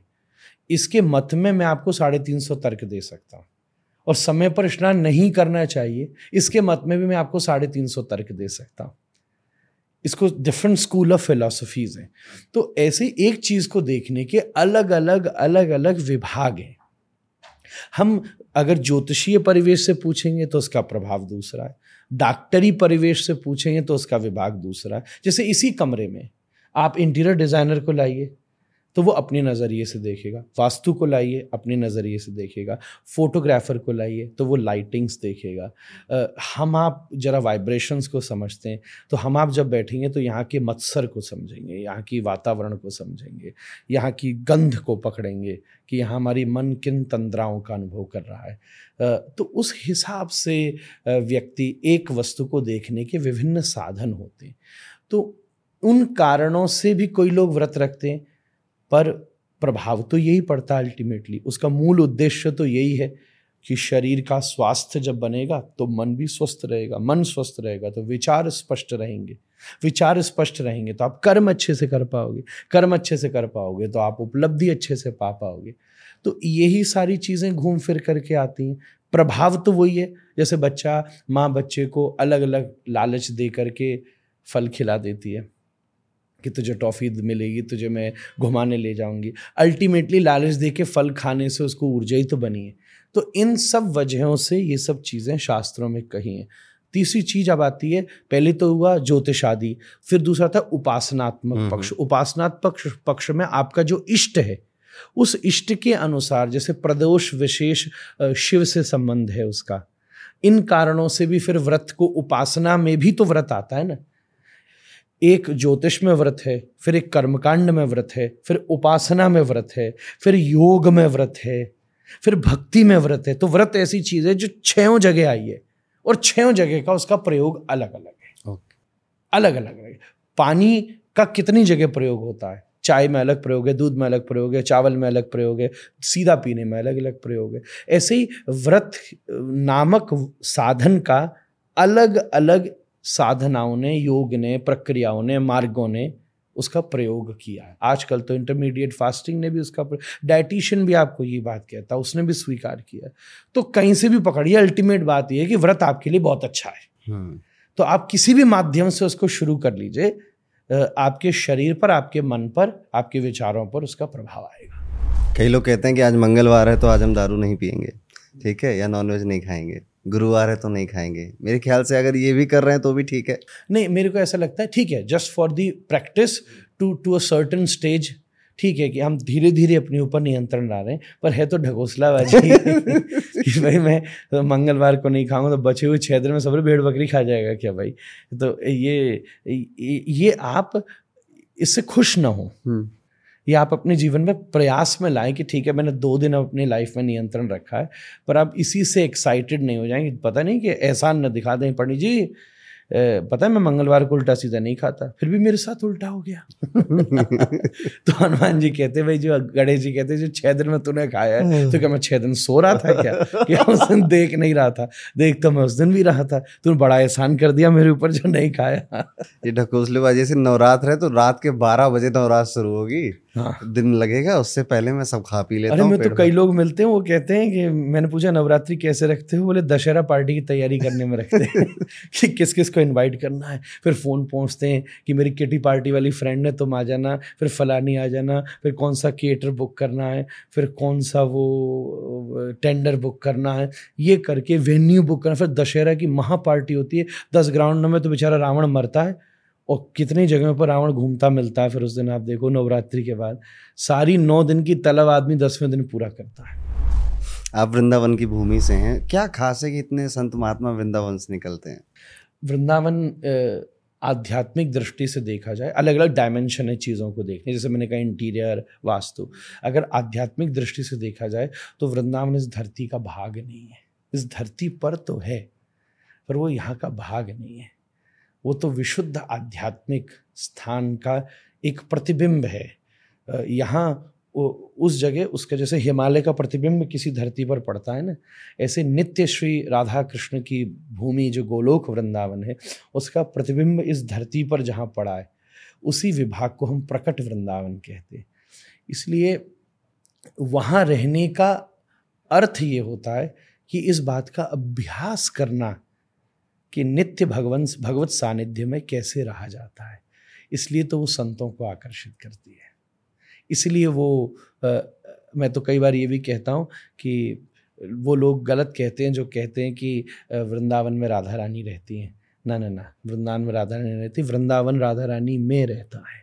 वो राधा रानी के हृदय का नाम ही श्री वृंदावन है जहाँ उसी भावना से व्यक्ति रहकर अपनी उपासना को सिद्ध कर सकता मैं एक सवाल आपसे पूछना भूल गया, मैं उसे अभी पूछ लेता हूँ आपसे। इंसानी जीवन है, मनुष्य का जीवन है, पाप हो जाते हैं। रियलाइजेशन भी होता है कि गलती हो गई, किसी का दिल दुखा दिया या किसी के साथ कपट कर दिया। अब इसका पश्चाताप करने का क्या तरीका है? कि हमें एहसास है कि हमने कुछ गलत किया है, हमने कुछ पाप किया है। सबसे बड़ा मेरी नज़र है, देखो आप अलग अलग व्यक्ति से इसका जो कोई कह देगा कि आप अलग अलग पाप के अलग अलग उपाय हैं, कोई कुछ कह देगा। मेरा अनुभव ये है कि किसी भी गलत कर्म का सबसे बड़ा पश्चाताप यही है कि मैं उसके बाद उस कर्म को कभी ना करूँ। इससे बड़ा पश्चाताप धरती में कोई नहीं हो सकता। मैं आपसे कहूँ कि तीन बार कृष्ण कृष्ण कह लीजिएगा तो ये तो मैंने एक मोटिवेशन और दे दिया कि कोई बात नहीं कल मुझसे गलती हुई रात में सोने से पहले एक बार फिर जय जय श्री राधे करके मैंने पाप नष्ट किया और कल मैं फिर दूसरा वही काम करना शुरू कर दूँ। ना ना ना मैं इस बात को स्वीकार नहीं करता। हाँ जीवन में भगवान का नाम सबसे जो सब किया है वो सब पुराना नष्ट कर सकता है। पर उसके साथ ये भी शर्त खड़ी हुई है कि मैं उस असद कर्म को दोबारा से कभी न करने के लिए अगर वच वचनबद्ध हूँ कटिबद्ध हूँ प्रयासरत हूँ और उसके लिए मैं ऐसा आसपास प्रतिबंध लगा रहा हूँ अपने इस प्रकार के संघ को तैयार कर रहा हूँ कि मुझसे वो दोबारा भूल ना हो सके। यही तो उसका सबसे बड़ा पश्चाताप है। महाराज जी हमने काफ़ी सारी बातें करी मतलब मैंने अपने भी पर्सनल सवाल काफ़ी आपसे पूछे और जो हमारी ऑडियंस सुनना चाहती थी कई काफ़ी सारी क्लैरिटी आपने दे दी। अब हम आपसे कुछ कथाएँ सुनना चाहेंगे। जी। ठीक है? छोटी छोटी पर मोटी मोटी बातें। ठीक है। मैंने आपका चैनल देखा था उसमें एक बड़ी अच्छी कथा का शीर्षक देखा था। कथा तो मैंने सोचा था जब आप आएँगे तो आप ही उससे सुन लूँगा कि कैकई ने राम को नहीं छोड़ा कैकई ने भरत को छोड़ा। ये क्यों? देखिए केकई जैसा महान चरित्र रामायण में दूसरा नहीं हो सकता अगर हम मोटे स्तर के ऊपर देखें तो। हम्म। वैसे तो रामायण सत कोटि अपार रामायण हज़ारों हैं और कल्प भेद से राम जी भी खूब लीलाएँ करते आए तो मैंने तो जो अपने गुरुदेव से सुना वो विभिन्न डायमेंशन इस रूप में कहते थे। बल्कि गोस्वामी तुलसीदास जी ने भी लिखा है कि देवताओं ने के कई की जिब्भा पर सरस्वती को बिठाया और सरस्वती ने ये वरदान मांगे, जिससे सब जो, जिस, जो मूल राम के अवतार का उद्देश्य था कि विप्रधेन सुर संत हितलीन मनोज अवतार, निज इच्छा निर्मित तनु माया गुण गोपार। मेरे दादाजी एक प्रसंग सुनाते थे। कि महाराज दशरथ ने निर्णय किया कि राम का युवराज पद पर अभिषेक करो। तो जब ये घोषणा फैली तो राम चुपचाप के कई से मिलने गए और बोले कि माता ही पिताजी क्या कर रहे हैं? मेरा तो अभी अभी विवाह हुआ है। मैं केवल एक सिंहासन में बंधने के लिए थोड़ी ना आया हूँ। मैं तो ये कहता हूँ, कौशल्या राम की जननी है, केकई राम की माँ है। दोनों में बहुत फ़र्क होता है। जननी और माँ में बहुत फ़र्क होता है। मेरा मैया इसमें कोई सुख नहीं है, जो पिताजी कर रहे हैं। उनको कौन समझाए? वृद्ध हो गए। कौन उनको बताए कि अभी वो ठीक है, अपने गुरुदेव वशिष्ठ तक ने उनसे मना कर दी थी। फिर भी वो नहीं माने, छोटा मुहूर्त निकलवा दिया कि अभी युवराज पद पर बैठाना ही बैठाना है। ये महत्वाकांक्षा उनके मन में कहाँ से पैदा हो गई? दूसरी तरफ़ एक और प्रसंग आता था कि एक बार जब दशरथ जी ने निर्णय कर लिया तो सारे देवता माता केके के चरणों में आके गिरे। ये माता, पूरी अयोध्या में तू ही एकमात्र ऐसी विचारवान है, परमार्थवान है, जो कई बार राम के लिए और समाज के लिए इस कठोरता को भी जीवन में अपना सकती है। राम जी का आगमन हम लोगों के उद्धार रावण के वध के लिए हुआ था। अगर महाराज दशरथ ने यही उन्हें बाँध दिया तो ये कैसे बात बनेगी? इसलिए हम तुझसे भिक्षा मांगते हैं कि तू राम को सबको दे दे। और जाने दे राम को। इसलिए राम वन गए तो बन गए अगर वन नहीं जाते तो आज तक बन भी नहीं पाते। भरत ने आज तक केकई जी से संवाद नहीं किया। अगर राम को वो नहीं भेजती तो भरत भी उनका रहता, राम भी उनका रहता। पर उन्होंने परमार्थ के लिए राम को भेज दिया। उससे समाज की दृष्टि में राम भी उनका नहीं रहा और परिवार की दृष्टि में भरत भी उनका नहीं रहा। पर फिर भी उन्होंने राम से इतना प्रेम किया, इतना प्रेम किया कि उन्होंने अपने पुत्र को गौण कर दिया। पुत्र के लिए एक छोटे से अयोध्या का एक सिंहासन मांगा और अपने प्रिय राम के लिए पूरे ब्रह्मांड का सिंहासन सब जनमानस के ऐसे हृदयासनों पर बिठा दिया कि आज श्री राम ही, जितने राम दरबार होंगे, क्या भरत हैं वहाँ सब जगह? राम, सिया और लक्ष्मण सब जगह हैं। कि कहीं ने इन सबको सार्वभौम कर दिया। सिंहासन पर बैठना छोटी बात होती है, हृदयासनों पर बैठना बड़ी बात होती है। भरत के लिए तो सिंहासन ही था बस, जो भी उसने नहीं लिया। राम के लिए के कई ने हृदयासन दे दिए, जो सबके हृदय पर बैठे इसलिए भगवान श्री राम जब आए थे अयोध्या लौटकर लंका विजय कर कर तो सबसे पहले उन्होंने कैकेयी जी के पैर छुए थे। क्योंकि भगवान को तो पता है ना। भगवान को पता है और दूसरी बात है इसी को राम कहते हैं। आप जब कभी विकसित होते हो और आपके जीवन में जो विपरीतता लाता है उसको सबसे पहला धन्यवाद कीजिए करिए। क्योंकि सामने वाले ने आपको झंझोड़ा नहीं होता ना तो आप जीवन में विकसित नहीं हुए होते। वो सबसे बड़ा गुरु है। पुचकारने वाले से ज़्यादा डंडा मारने वाला बड़ा गुरु होता है। महाराज जी आप कह रहे थे कि विजयदशमी में रावण नहीं मरा था। हाँ ऐसा मैंने शास्त्रों में देखा है, क्योंकि रामचरित मानस ये कहती है कि राम जी ने विभीषण से कहा कि मुझे जल्दी जाना है, दिवाली है और भरत चौदह वर्ष का, उस दिन उस दिन दिवाली तो राम के आने से मनी, पर उस दिन गणेश लक्ष्मी जी का पूजन तो पूर्व काल से होता है, क्योंकि लक्ष्मी जी ने गणेश जी को उस दिन अडॉप्ट किया और इसलिए लक्ष्मी गणेश पूजन होता है और गहन अमावस्या की रात्रि है। राम जी के स्वागत में प्रकाश रहे, इसलिए दिए जलाए गए, जिससे वो आ रहे हैं। तो आप मुझे पुष्पक विमान जल्दी से दो तो विभीषण ने पुष्पक विमान दिया जिसमें आए। तो अगले दिन, एक ही दिन में इधर रावण मरा और अगले दिन में वो प्रभु लेकर के आ गए। ऐसा शास्त्र में कहीं उल्लेख नहीं कि विजयदशमी के दिन रावण का वध हुआ। उस दिन राम जी ने विजय यात्रा शुरू करी। विजय यात्रा शुरू करी। पहले देवी भागवत में ऐसा प्रसंग आता है कि नवरात्रि के नौ दिन तक श्री रघुनाथ ने नवरात्रि का अनुष्ठान किया। युद्ध चल रहा था जब, अनुष्ठान तीव्रता से किया। युद्ध तो शुरू चल ही रहा था पहले से। उस दिन अनुष्ठान किया। फिर विजयदशमी के दिन साक्षात भगवती प्रकट हुई और स्वयं श्री अगस्त मुनि ने वाल्मीकि रामायण कहती है, आदित्य हृदय स्तोत्र रघुनाथ को प्रदान किया। और उस दिन फिर श्री रघुनाथ ने अपनी विजय यात्रा को शुरू किया। हालाँकि ये ट्रेडिशन पुराना नहीं है पर फिर भी आज के पॉलिटिकल माहौल में तो मैं आपको कह सकता हूँ पुतले क्यों जलाए जाते हैं? अपनी सेना को प्रोत्साहित करने के लिए। इसलिए ये क्रम शुरू हुआ। रावण का वध मानना चाहिए दिवाली से एक दिन पूर्व जिसको कई लोग छोटी दिवाली के रूप में भी संपन्न करते हैं। हम्म, तब उसके बाद राम जी का आगमन हुआ और फिर रावण का हुआ अब दूसरी एक और बात मैं साथ में कहूँगा disclaimer is very important in a sensitive matter Ramayan सतकोट या पारा करोड़ों प्रकार की रामायण उपस्थित हैं वो विकसित होती गई हैं और कल्पांतर के साथ हैं।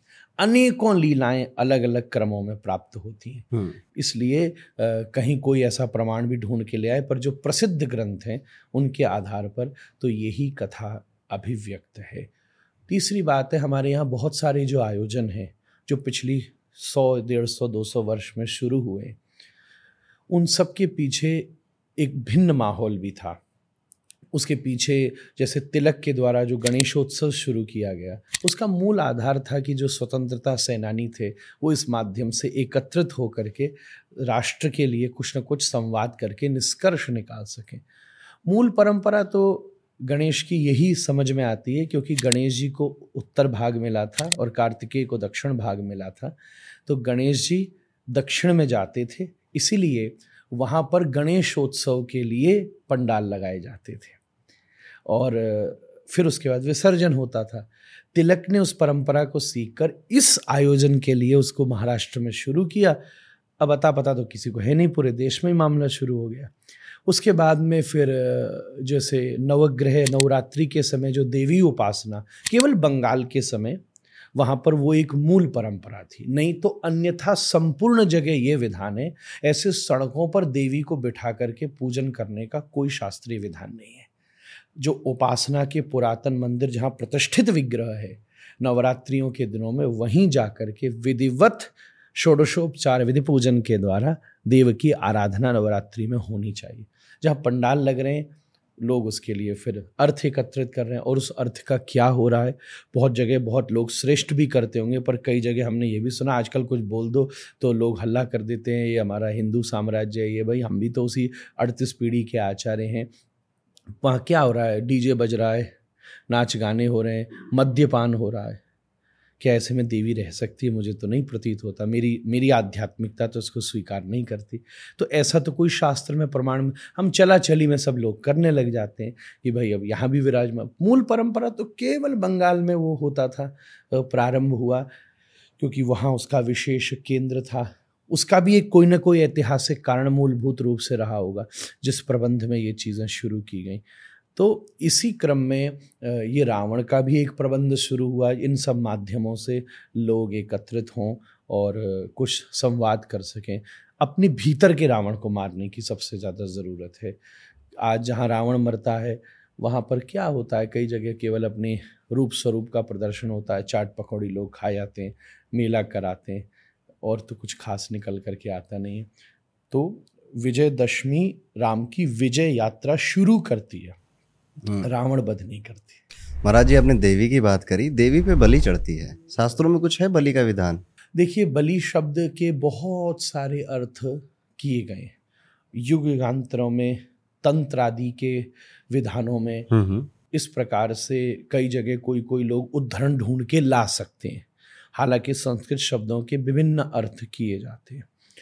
हवन आदि में भी जब हम देखते हैं तो उसके कई जगह विधान मिलते हैं। आज के समय में भी फल को को छेदन करके हम्म। जब तरबूज काट हाँ तरबूज को काट दिया जाता है उसको समर्पित कर दिया जाता है। ऐसा समझना चाहिए कि हमारे यहाँ जैसे गीता में भगवान ने सत्वगुण रजगुण तमोगुण तीनों का विधान किया है ऐसे ही उपासना के भी तीनों विभाग हैं। तो सबसे श्रेष्ठ सत्वमयी उपासना है जो कि सार्वभौम में शांति प्रदान करने वाली उसमें कहीं भी कोई बलि प्रधानता नहीं है। तंत्र आदि के प्रयोगों के लिए, जो कि थोड़ी देर के लिए एनर्जी क्रिएट करती होंगी, उसमें ऐसी चीज़ बताते हैं। ये तो रही उसकी व्याख्या। पर मैं अगर अपनी गंभीरता से आपसे बात निवेदन करूँ, मुझको नहीं लगता कि किसी की निरीय हत्या करके कोई देवी या कोई देवता प्रसन्न हो सकता है। पराम्बा कभी नहीं चाहेगी कि मेरा बालक, मेरा शिष्य और मेरी इस प्रकृति में किसी भी व्यक्ति का कोई छेदन करे, भेदन करे मुझे ये लगता है कि अपने घर में ईमानदारी से कमाए हुए धन के द्वारा बढ़िया सा भोग बना के देवी को समर्पित करने से वो जितनी प्रसन्न हो सकती है। दसियों बछड़ा बकरिया काटने से भी वो प्रसन्न नहीं हो सकती। आपके जीवन में आप ऐसा करके देखिए, इस माहौल को विकसित कीजिए, आपको परमानंद की प्राप्ति होगी। हम रामायण की बातें कर रहे हैं महाराज जी, आप बहुत उच्च कोटि की कथाएँ बता रहे हैं हमें। हनुमान जी आते हैं रामायण में और हनुमान जी श्री राम के परम भक्त हैं, जिन्होंने एक एग्ज़ाम्पल सेट किया हम सब के लिए कि भक्ति क्या होती है, किस लेवल की होती है। लेकिन राम जी और हनुमान जी का भी युद्ध हुआ। उसके पीछे की कथा क्या है? ऐसा एक प्रसंग सुनने में आता है कि जब राम जी का राज्य अभिषेक हो गया मतलब वो भक्त भगवान एक मैसेज देना चाह रहे थे तो जब विश्राम हो गया, पूरा राम का राज्य अभिषेक हो रहा था तब उस समय शत्रुघ्न जी का एक प्रसंग आता है। मेरे गुरु जी बड़े झूम के सुनाते थे ये हाँ। प्रसंग। तो शत्रुघ्न लाल जी को राम जी ने आज्ञा दी कि जितने राज्य अभिषेक में संत महात्मा है उनका पूजन करो। तो शत्रुघ्न जी सबका पूजन करने गए। उसी क्रम में दुर्वासा मुनि बैठे थे। शिव के अवतार हैं थोड़े से क्रोधी महात्माएँ उनके बगल में नारद जी बैठे थे। तो तरह पूजन चल रहा था दुर्वासा मुनि ध्यान में बैठे हुए। तो जब शत्रुघ्न लाल जी उनको चंदन लगाने लगे तो नारद जी ने रुका, रुक जो रुक जाओ। महात्मा ध्यान में बैठा है। चंदन लगाने से ध्यान खुल गया, क्रोध कर गया तो बड़ा झंझट हो जाएगा। और संत का क्या सम्मान, क्या अपमान? तुम आगे बढ़ जाओ। शत्रुघ्न नारद जी कह रहे हैं तो क्यों नहीं मानेंगे? इतना कहकर वो आगे बढ़ गए। नारद जी ने शत्रुघ्न जी को हिलाया, ए, दुर्वासा जी को हिलाया, ए, दुर्वासा उठो। दुर्वासा उठे, क्या बात है, नारद जी? बोले, देखो, तुम कोई ऊँचे महात्मा नहीं हो। क्यों? वो देखो सबके माथे पर चंदन लग रहा है तुम्हारे माथे पर नहीं लग रहा। बोले अच्छा? बोले राम के दरबार में ऐसा होगा तो कहाँ होगा? बोले सही बात है। बोले क्या करो? बोले राम से जाके शिकायत करो। और देखो भाई भाई का मामला है बड़े इकट्ठे रहते हैं। इसको हनुमान की सौगंध दिला देना कि जिसने ये काम किया उसको दंड दोगे। हम्म। दुर्वासा जी पहुँचे राम जी के पास बोले प्रभु आपके दरबार में मेरा अपमान हुआ। राम जी बोले बताओ साधु का अपमान किसने किया? बोले आपके भाई ने किया। पहले आप हनुमान जी की सौगंध खाओ आप उसको दंड दोगे। राम जी ने कहा मैं हनुमान जी की सौगंध खाता हूँ दंड दूँगा। बोले शत्रुघ्न जी ने मेरा अपमान किया। इधर नारद जी दौड़े शत्रुघ्न जी के पास और बोले राम जी आ रहे हैं तुम्हें दंड देने। बोले मैंने ऐसा क्या किया है? बोले तुम्हें दुर्भाषा के चंदन नहीं लगा? बोले वो तो आप नहीं लगवाने दे रहे तो बोले अब ये तो मतला नहीं तुम एक काम करो अंजना की शरण में जाओ हम्म। और हनुमान जी और वहाँ पर राम जी की सौगंध खिला देना। शत्रुघ्न लाल जी दौड़े अंजना की गुफा में पहुँचे। अंजना ने स्मरण किया हनुमान जी प्रकट हो गए। बोले, क्या बात है? बोले, इनकी रक्षा करो। बोले, मेरे शरण में आया इसको बचाइए हनुमान। बोले, किससे बचाना? बोले, पहले राम जी की सौगंध खा मुझे कुछ नहीं होने दोगे। हनुमान जी बोले, मैं राम जी की सौगंध खाता हूँ, कुछ नहीं होने दूँगा। जैसे ही ऐसा कहा, सो बोले, राम जी से बचाना है। हनुमान जी चौंक गए उतर में राम जी रथ लेकर पहुँचे, हनुमान जी बाहर आ गए। राम जी बोले, हनुमान जी, हट जाओ। मैं शत्रुघ्न को नहीं छोड़ूँगा, मैंने तुम्हारी सौगंध खाई है। हनुमान जी हाथ जोड़ के बोले, प्रभु, लौट जाओ, मैं कुछ होने नहीं दूँगा, मैंने तुम्हारी सौगंध खाई बोले, ये तो झंझट हो गया, अब तो युद्ध हो जाए। तो हनुमान जी भी प्रसन्न हो गए, वास तो युद्ध करना चाहिए फिर। तो बोले, लो, मेरी एक गदा रख लो जरा। बोले, गदा रखोगे तो लड़ोगे किससे? वहाँ तो आप लंका में तो ईंट पत्थर फेंक रहे थे और यहाँ रखोगे। बोले, नहीं, आप वहाँ मेरी लेवल का कोई योद्धा था कि आज मेरे लेवल का योद्धा आया तो हनुमान जी ने रखी गधा और हाथ में रखे मंजीरा। और हनुमान, राम जी ने चलाना शुरू किया तीर और हनुमान जी ने शुरू किया नाम संकीर्तन। जैसे ही पहला तीर आया, हनुमान जी बोले श्री राम तीर जल कर भस्म, दूसरा जय राम तीर जल कर भस्म, चौथा जय जय राम, विजय मंत्र गाना शुरू किया, तीर जल के, अब राम जी को क्रोध आने लगा, ब्रह्मास्त्र का आवाहन करने लगे। नारद जी ने सोचा, अब सिचुएशन ज़्यादा सीरियस हो रही है। तो दुर्वासा जी को बोले अभी तुरंत जाके अपना केस वापस लो, नहीं तो मामला बिगड़ जाएगा। दुर्वासा जी दौड़े राम जी के पास, बोले, प्रभु रहन दो रहन दो रहन दो, छोड़ो। मैं आपके भैया को क्षमा करता हूँ। बोले अच्छा अब आप क्षमा करते हो तो फिर मैं क्या करूँ? हनुमान जी, हटिए, शत्रुघ्न जी को बुलाइए बाहर. तो शत्रुघ्न जी आए, बोले, भैया, तू इतना अच्छा है, तूने क्यों नहीं दुर्भाषा का सम्मान किया? बोले, मैं तो सम्मान करना चाह रहा था, ये नारद जी ने नहीं करने दिया। हाँ। राम जी ने नारद जी की तरफ़ देखा कि इतना बढ़िया माहौल बना, तुमने क्यों भाई भाई, हनुमान, राम सब लड़ा दिए? तो नारद जी रोते हुए बोले कि मैं कलयुग के जीव को एक संदेश देना चाहता था कि आप काम से बचना चाहते हो क्रोध से बचना चाहते हो लोभ से बचना चाहते हो अरे ये सब छोड़ो। अगर राम से भी बचना चाहते हो तो अंत में निकला यह परिणाम कि राम से बड़ा राम का नाम। राम के नाम से बड़ा कोई दूसरा साधन नहीं हो सकता। यही उस कथा का मैसेज है। महाराज जी सभी देवी देवताओं के नाम दो अक्षर के क्यों हैं? मतलब अधिकतर राम कृष्ण विष्णु मनुस्मृति आदि शास्त्रों में ये विधान किया गया है कि जो ये इवन नंबर होते हैं नाम रखने के लिए ये अच्छे होते हैं। तो दो अक्षरी नाम दो चार छ ऐसे ही नाम रखे जाते हैं। नाम नामकरण संस्कार की कुछ कंडीशंस हैं। पहली चीज़ है कि वो दो चार इस अब जिसके तीन है उसे कोई चिंता करने की ज़रूरत नहीं है। तो जब पहले तीन रखे जाते थे तो उसको मिडिल नेम भी दिया जाता था जो दो अक्षर का होता था। जैसे मेरे पूज्य पिताश्री का ही नाम तीन अक्षर का था तो पर मिडिल नेम था। जैसे उनका पूरा नाम था पूज्यपाद श्री भूति ये तीन अक्षर है। तो श्री भूति कृष्ण गोस्वामी। तो कृष्ण शब्द फिर बीच में आ गया। पहले आपने देखा हो जो तीन नाम, मेरे दादाजी के नाम में भी तीन अक्षर थे। पर शास्त्र की मैं एक बात बता रहा हूँ। तो पहली चीज़ इवन नंबर हो। दूसरी चीज़ उस नाम में। आपके कम से कम पुराने तीन पूर्वजों के अक्षर हों। और तीसरी बात, उसका कोई शत्रु नहीं हो। उस नाम का परंपरा में कभी कोई शत्रु नहीं परिवार की परंपरा। परिवार की परंपरा परिवार की परंपरा। अक्षर हो पूर्वजों हाँ जैसे मैं जैसे ये चीज़ कहा निकली महर्षि वाल्मीकि जी ने जब भगवान का नाम राम रखा जी। तो राम में दशरथ र हम्म। र अक्षर आई जैसे पूर्वजों का नाम। जैसे मेरे अपने पुत्र का नाम मैंने रखा उसका नाम रखा भवभूति। मेरे पुत्र का नाम भवभूति है। तो इवन नंबर रखा भवभूति चार अक्षर। दूसरी बात मेरे पिताजी का नाम श्री भूति था तो वो अक्षर मैंने उसके भीतर लिया और मेरे खानदान में भवभूति नाम का कोई शत्रु नहीं हुआ आज तक। हम्म। इस गणित के द्वारा ये नाम रखा जाता है। और श्रेष्ठ नाम ऐसे शास्त्र में श्रेष्ठ नाम रखने की एक एक स्टेटिक्स डिसाइड किया गया है। हम रामायण की बातें कर रहे हैं माता सीता की बात करेंगे। आ, माता सीता को कई लोग ऐसे तर्क देते हैं कि उनके साथ बड़ा अपमान हुआ उनकी अग्नि परीक्षा लेने की विवश किया गया उनको और उसके बाद एक धोबी के कहने पर आ, उनको निकाल दिया राम राज्य से। तो इस तरह के तर्क कई लोग देते हैं जो कि मैं जानता हूँ कि उचित नहीं है। पर आपका इस पर क्या कहना है कि सीता जी का जन्म कैसे हुआ और क्यों अपहरण हुआ उनका? क्या कथाएँ हैं इसके पीछे? हज़ारों तक कथाएँ मैं अपना एक तर्क आपसे सीधा रखूँ हाँ, हाँ। कि पहली बात तो ये है कि इस प्रकार किसी के कह देने से, भीड़ के कह देने से, राम जी अगर चलते होते तो छत्तीसों ऐसे काम थे उनकी लीला में जो वो नहीं करते। पूरी प्रजा कह रही थी, आप वन में मत जाओ। तो राम जी ने उनकी, सुनी क्या? बिल्कुल नहीं सुनी। ऐसा एक तर्क मेरे गुरु महाराज दिया करते और शास्त्रों में उसके प्रमाण वाल्मीकि रामायण में मौजूद हैं। इस समय सीता जी गर्भवती हुई। अयोध्या का ये माहौल हुआ कि सीता चरित्र पर कुछ प्रश्न चिन्ह लगाए गए प्रजा के द्वारा। ऐसे अपवाद शुरू किया। ये प्रजा का दुर्भाग्य था। इसलिए तो अयोध्या श्री विहीन रही इतने वर्षों तक। जब श्री को ही निकाल दोगे तो तुम्हारा विकास कैसे होगा? अयोध्या के प्रजा में अपवाद। अब राम जी ने विचार किया कि मेरे यहाँ जो संतान पैदा होती है ना, वो पुत्र नहीं होता।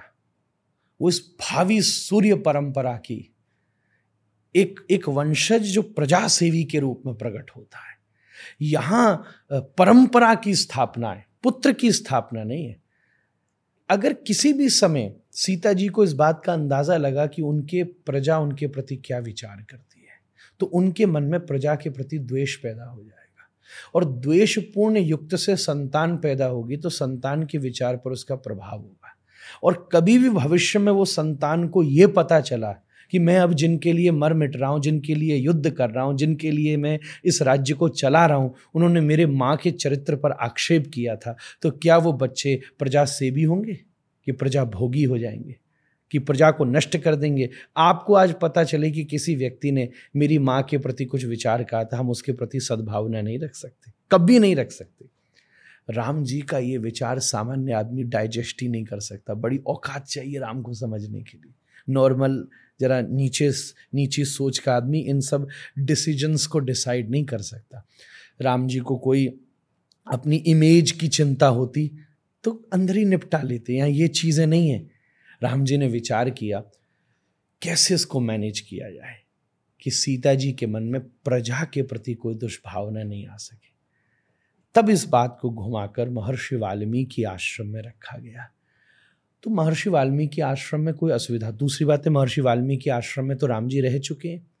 क्योंकि जब वनवास का काल था तो वाल्मीकि जी ने ही कुटिया बना कर दी थी। सीता जी को वो स्थान इतना भाया कि सीता जी ने स्वयं राम जी से प्रार्थना की कि मैं यहाँ कुछ समय रहना चाहती हूँ। तब आश्रमीय व्यवस्था में जब वो बालकों के नव महीने बीते, उस वातावरण में, आज तो ये डॉक्टर भी बोलते हैं, आपके जो नौ, नाइन मंथ हैं, उस समय आप कितने प्लेजेंट हैं, कितने पीसफुल हैं हमारे यहाँ अभिमन्यु युद्ध करना सीख लेता है माँ के पेट में। भक्त प्रहलाद भक्ति सीख लेता है माँ के पेट में। फिर उस वातावरण में जन्म हो, तब लवकुश जैसे आदर्शवान बालक पैदा हो सकते हैं, जो कि राम की सूर्यवंश की परंपरा, जिसमें ऐसे ऐसे राजा हुए जिसके एक राजा के ऊपर रामायण जैसा ग्रंथ लिखा जा सकता है। क्या खट्वांग के ऊपर नहीं लिख सकते? क्या हरिश्चंद्र के ऊपर नहीं लिख सकते? क्या भगीरथ के ऊपर नहीं लिख सकते? या किसी बच्चे को थोड़ी ना पैदा करना है? ये तो एक सूर्य वंश की भावी परंपरा का एक वंशज स्थापित करना है, जिसके लिए राम को अपने गृहस्थ जीवन का सेक्रीफाइस करना पड़ा। और सबसे निरीह एक, सबसे हृदय विदीर्ण कर देने वाली घटना तब होती है कि जब राम सिंहासन पर बैठते हैं और लवकुश सीता चरित्र गाते हुए, वाल्मीकि रामायण रामचरित्र नहीं है, वाल्मीकि रामायण सीता चरित्र है। उसमें स्पष्ट लिखा है सीतायास चरितम महत। राम जी ने क्यों कथा रखवाई वहाँ? क्योंकि उसमें सीता चरित्र का वर्णन था। लव कुश ने अयोध्या में सीता जी की कहानी सुनाई है। वो आकर के वहाँ बिराजे तो उस समय राम जी ने पूछा, प्रजा बैठी थी, महल का वातावरण था। बच्चों, तुम्हारे पिताजी का क्या नाम है? तो लवकुश सोचने लगे, क्या? क्या नाम है? उसी समय उन्होंने एक संस्कृत में सूक्ति कही निर्णक क्रोश तनयो। एक बार आश्रम में दोनों बच्चा खेल रहे थे। तो माँ जानकी को गुस्सा आया और उन्होंने डांटते हुए कहा, ए, निर्णक क्रोश तनयो, इधर आ। मतलब हे निर्दयी के बच्चों, इधर आओ। उस भरी सभा में लवकुश बोले कि हमारे पिताजी का नाम निर्दयी है। राम की आँखों से आँसू बहने लगे। दुनिया में सबसे बड़ा निर्दयी वो मैं ही हो सकता हूँ। बहुत बड़ा सेक्रीफाइस लगता है। आज हम लोगों पर शॉपिंग बैग का खाली का पॉलीथीन का लिफाफा तो छूटता नहीं है। हमने अपने घरों की आधी अलवारियाँ भर रखी हैं। केवल इस प्रोबेबिलिटी से कि कौन सा लगेज बैग कब काम में आ जाए खाली डालडा के डिब्बे छूटते नहीं हैं और राम के चरित्र का एनालिसिस करने चले। बहुत बड़ा उसके लिए अनुभव चाहिए। शास्त्रों का गुरु की कृपा चाहिए। तब उनके चरित्र का अनुभव हो सकता है। और कोई कैरेक्टर ऐसा रामायण का जो आपको बड़ा प्रभावित करता हो? उर्मिला। उर्मिला जैसा अद्भुत व्यक्तित्व। वाह। सीताराम के वनवास में तो फिर भी गृहस्थ है। घर किसको कहते हैं? शास्त्र की सुक्ति है, गृहणी ग्रह मृत्याशु न गृहम ग्रह उच्चते घर किसको कहते हैं? जहाँ गृहणी रहती है। उसी का नाम घर है। तो जहाँ सीता जी रही हैं, वहाँ राम के गृहस्थ में कोई असुविधा हो सकती। है बड़ा मार्मिक प्रसंग मुझे याद आता है कि जब सुमित्रा अम्मा ने कहा कि लक्ष्मण भी जाएगा आपकी सेवा में तो राम जी ने कहा, माँ, तेरी आज्ञा मैं नहीं मानूँगा, क्योंकि इसके ऊपर उर्मिला का भी उतना ही अधिकार है। जा पूछ गया तो लखनलाल जी दौड़े अपने महल में, उर्मिला जी बैठी थी। और हे स्वामी, मैंने सुना यहाँ पे कुछ इस समय माहौल विपरीत हो गया है, पर आप इतने उत्साहित क्यों लग रहे हो? आप प्रसन्न हो? सब रो रहे हैं, आप खुश हो? तो लखनलाल जी बोले, सबका दुर्भाग्योदय है, पर मेरी माँ ने मेरा सौभाग्योदय कर दिया है। मैं तुझसे पूछने आया हूँ। माँ ने कहा है कि चौदह वर्ष में भी राम की सेवा में चला जाऊँ तो उससे अनुमति लेने आया हूँ। क्या मैं जा सकता हूँ? उर्मिला की आँखें गंभीर हो गई। लाल आँखें में गुस्सा आ गई। और हे स्वामी, आज आपने मेरे पतिव्रत धर्म को चैलेंज किया है। आज आपने मुझे स्तब्ध कर दिया। आपने जितने कदम राम से लेके मुझ तक रखे उस एक एक कदम पे मेरे प्रेम, मेरे विश्वास मेरे सतित्व को कलंकित किया है। अरे, आप अगर वहीं से चले जाते कि मैं अपनी पत्नी को जानता हूँ, वो मेरे परमार्थ सदकर्म और भैया की सेवा में मुझे कभी नहीं रोक सकती। तो मैं सौभाग्यशाली अपने आप को मानती कि उसने मेरे स्वरूप को नहीं, मेरे स्वभाव को समझा है। हे लखनलाल जी, आपको पता है, मैं कौन हूँ? जनक की पुत्री हूँ। मैं उस सभा में बैठती थी जहाँ कभी गार्गी बैठती हैं। मैंने गार्गी के साथ समाधि सीखी है। मैंने लोपा मुद्रा के साथ बैठ के वेदांत की चर्चाएँ की हैं। बहुत दिन हो गए मैंने साधना का अभ्यास नहीं किया जब से गृहस्थ में फंसी हूँ। एक काम करिए, मेरा दरवाज़ा बंद करके चले जाइए और मैं ध्यान में जा रही हूँ। चौदह वर्ष बाद आना तो मुझे हिला के उठा के कह देना, मैं वापस आ गया। लखनलाल जी द्वार बंद करके राम जी के पास चले गए। और उन्होंने जब उर्मिला को ये बात कही तो राम नाच पड़े। बोले, अब मुझे कोई चिंता नहीं है। मैं सोचता था, भरत है नहीं। पिता अस्वस्थ है, मैं वन में जा रहा हूँ, तुम मेरे साथ जा रहे हो। अयोध्या की चौदह वर्ष रक्षा कौन करेगा? अब पूरे चौदह वर्ष अयोध्या की रक्षा करेगी तो उर्मिला का सतित्व रक्षा करेगा। जिस भूमि पर शास्त्र कहता है, सती और संत रहता है, उस भूमि पर कभी अकाल नहीं पड़ सकता। उस भूमि पर कभी दुर्भिक्ष, मरण नहीं, भय नहीं हो सकता। सती और संत में ज़्यादा फ़र्क भी नहीं होता। जो परमेश्वर में पति देख ले उसे संत कहते हैं। जो पति में परमेश्वर देख ले उसको सती कहते हैं। उर्मिला के इस चरित्र का। और जब लक्ष्मण को शक्ति लगी है कि ये भी डायमेंशन है इस कथा का। उस समय केवल लक्ष्मण और मेघनाथ का वध नहीं था। हम्म। प्रमिला और उर्मिला के सतित्व का भी वध एक माइकल मधुसूदन दत्त ने मेघनाथ वध नामक अंग्रेज़ी ग्रंथ लिखा हालाँकि वो कॉन्ट्रोवर्शियल है, हम लोग उसको शास्त्र की संज्ञा नहीं देते, पर इंग्लिश लिटरेचर का one of the top end ग्रंथ है। एक तरफ़ प्रमिला का सतित्व, जो मेघनाथ की पत्नी, एक तरफ़ उर्मिला का सतित्व। इन दोनों की सतित्व का युद्ध है तो एक बार तो मेघनाथ भारी पड़ गया। वाल्मीकि रामायण वर्णन करती है, जब हनुमान जी गए तो वो मेघनाथ के महल को देखकर प्रसन्न हो गए उन्होंने प्रणाम किया, क्योंकि वहाँ कोई दुष्चरित्र नहीं था। मेघनाथ बड़ा चरित्रवान था, पिता सेवी था। आजकल के ये सब आदि पुरुष वाले क्या जाने मेघनाथ को? बड़ा शास्त्रज्ञ था, उसकी पत्नी बड़ी धर्मनिष्ठ थी, घौर पतिव्रता थी।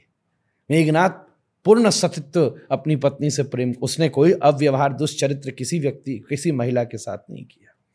वो जब युद्ध हुआ तब उस समय उर्मिला का सतित्व जीत गया और लखनलाल जी ने फिर मेघनाथ का वध किया। अब ऐसी कथा चली तो तीन घंटे का पॉडकास्ट हो जाएगा। हो जाने दीजिए। हमने रामायण की बात करी। भाई रोंगटे खड़े हो जाते रामायण कहते सही बात। सुनने में भी बहुत आनंद आ रहा है। और ये कथाएँ तो मैंने नहीं सुनी जो आपके सुना रहे हैं। मैंने दो तीन कथाएँ नहीं सुनी जो तो मेरा भी ज्ञानवर्धन हो रहा है। महाभारत पे आते हैं। कृष्ण की है महाभारत। कृष्ण की प्रतिज्ञा टूटी थी। उसकी कोई कथा? हाँ जब भगवान ने प्रतिज्ञा की थी कि मैं महाभारत में शस्त्र नहीं उठाऊँगा और पितामह भीष्म ने प्रतिज्ञा की थी कि मैं इनसे शस्त्र उठवा कर रहूँगा तो देखो प्रतिज्ञाओं में भी छोटी से बड़ी प्रतिज्ञा ज़्यादा प्रभावशाली होती हाँ।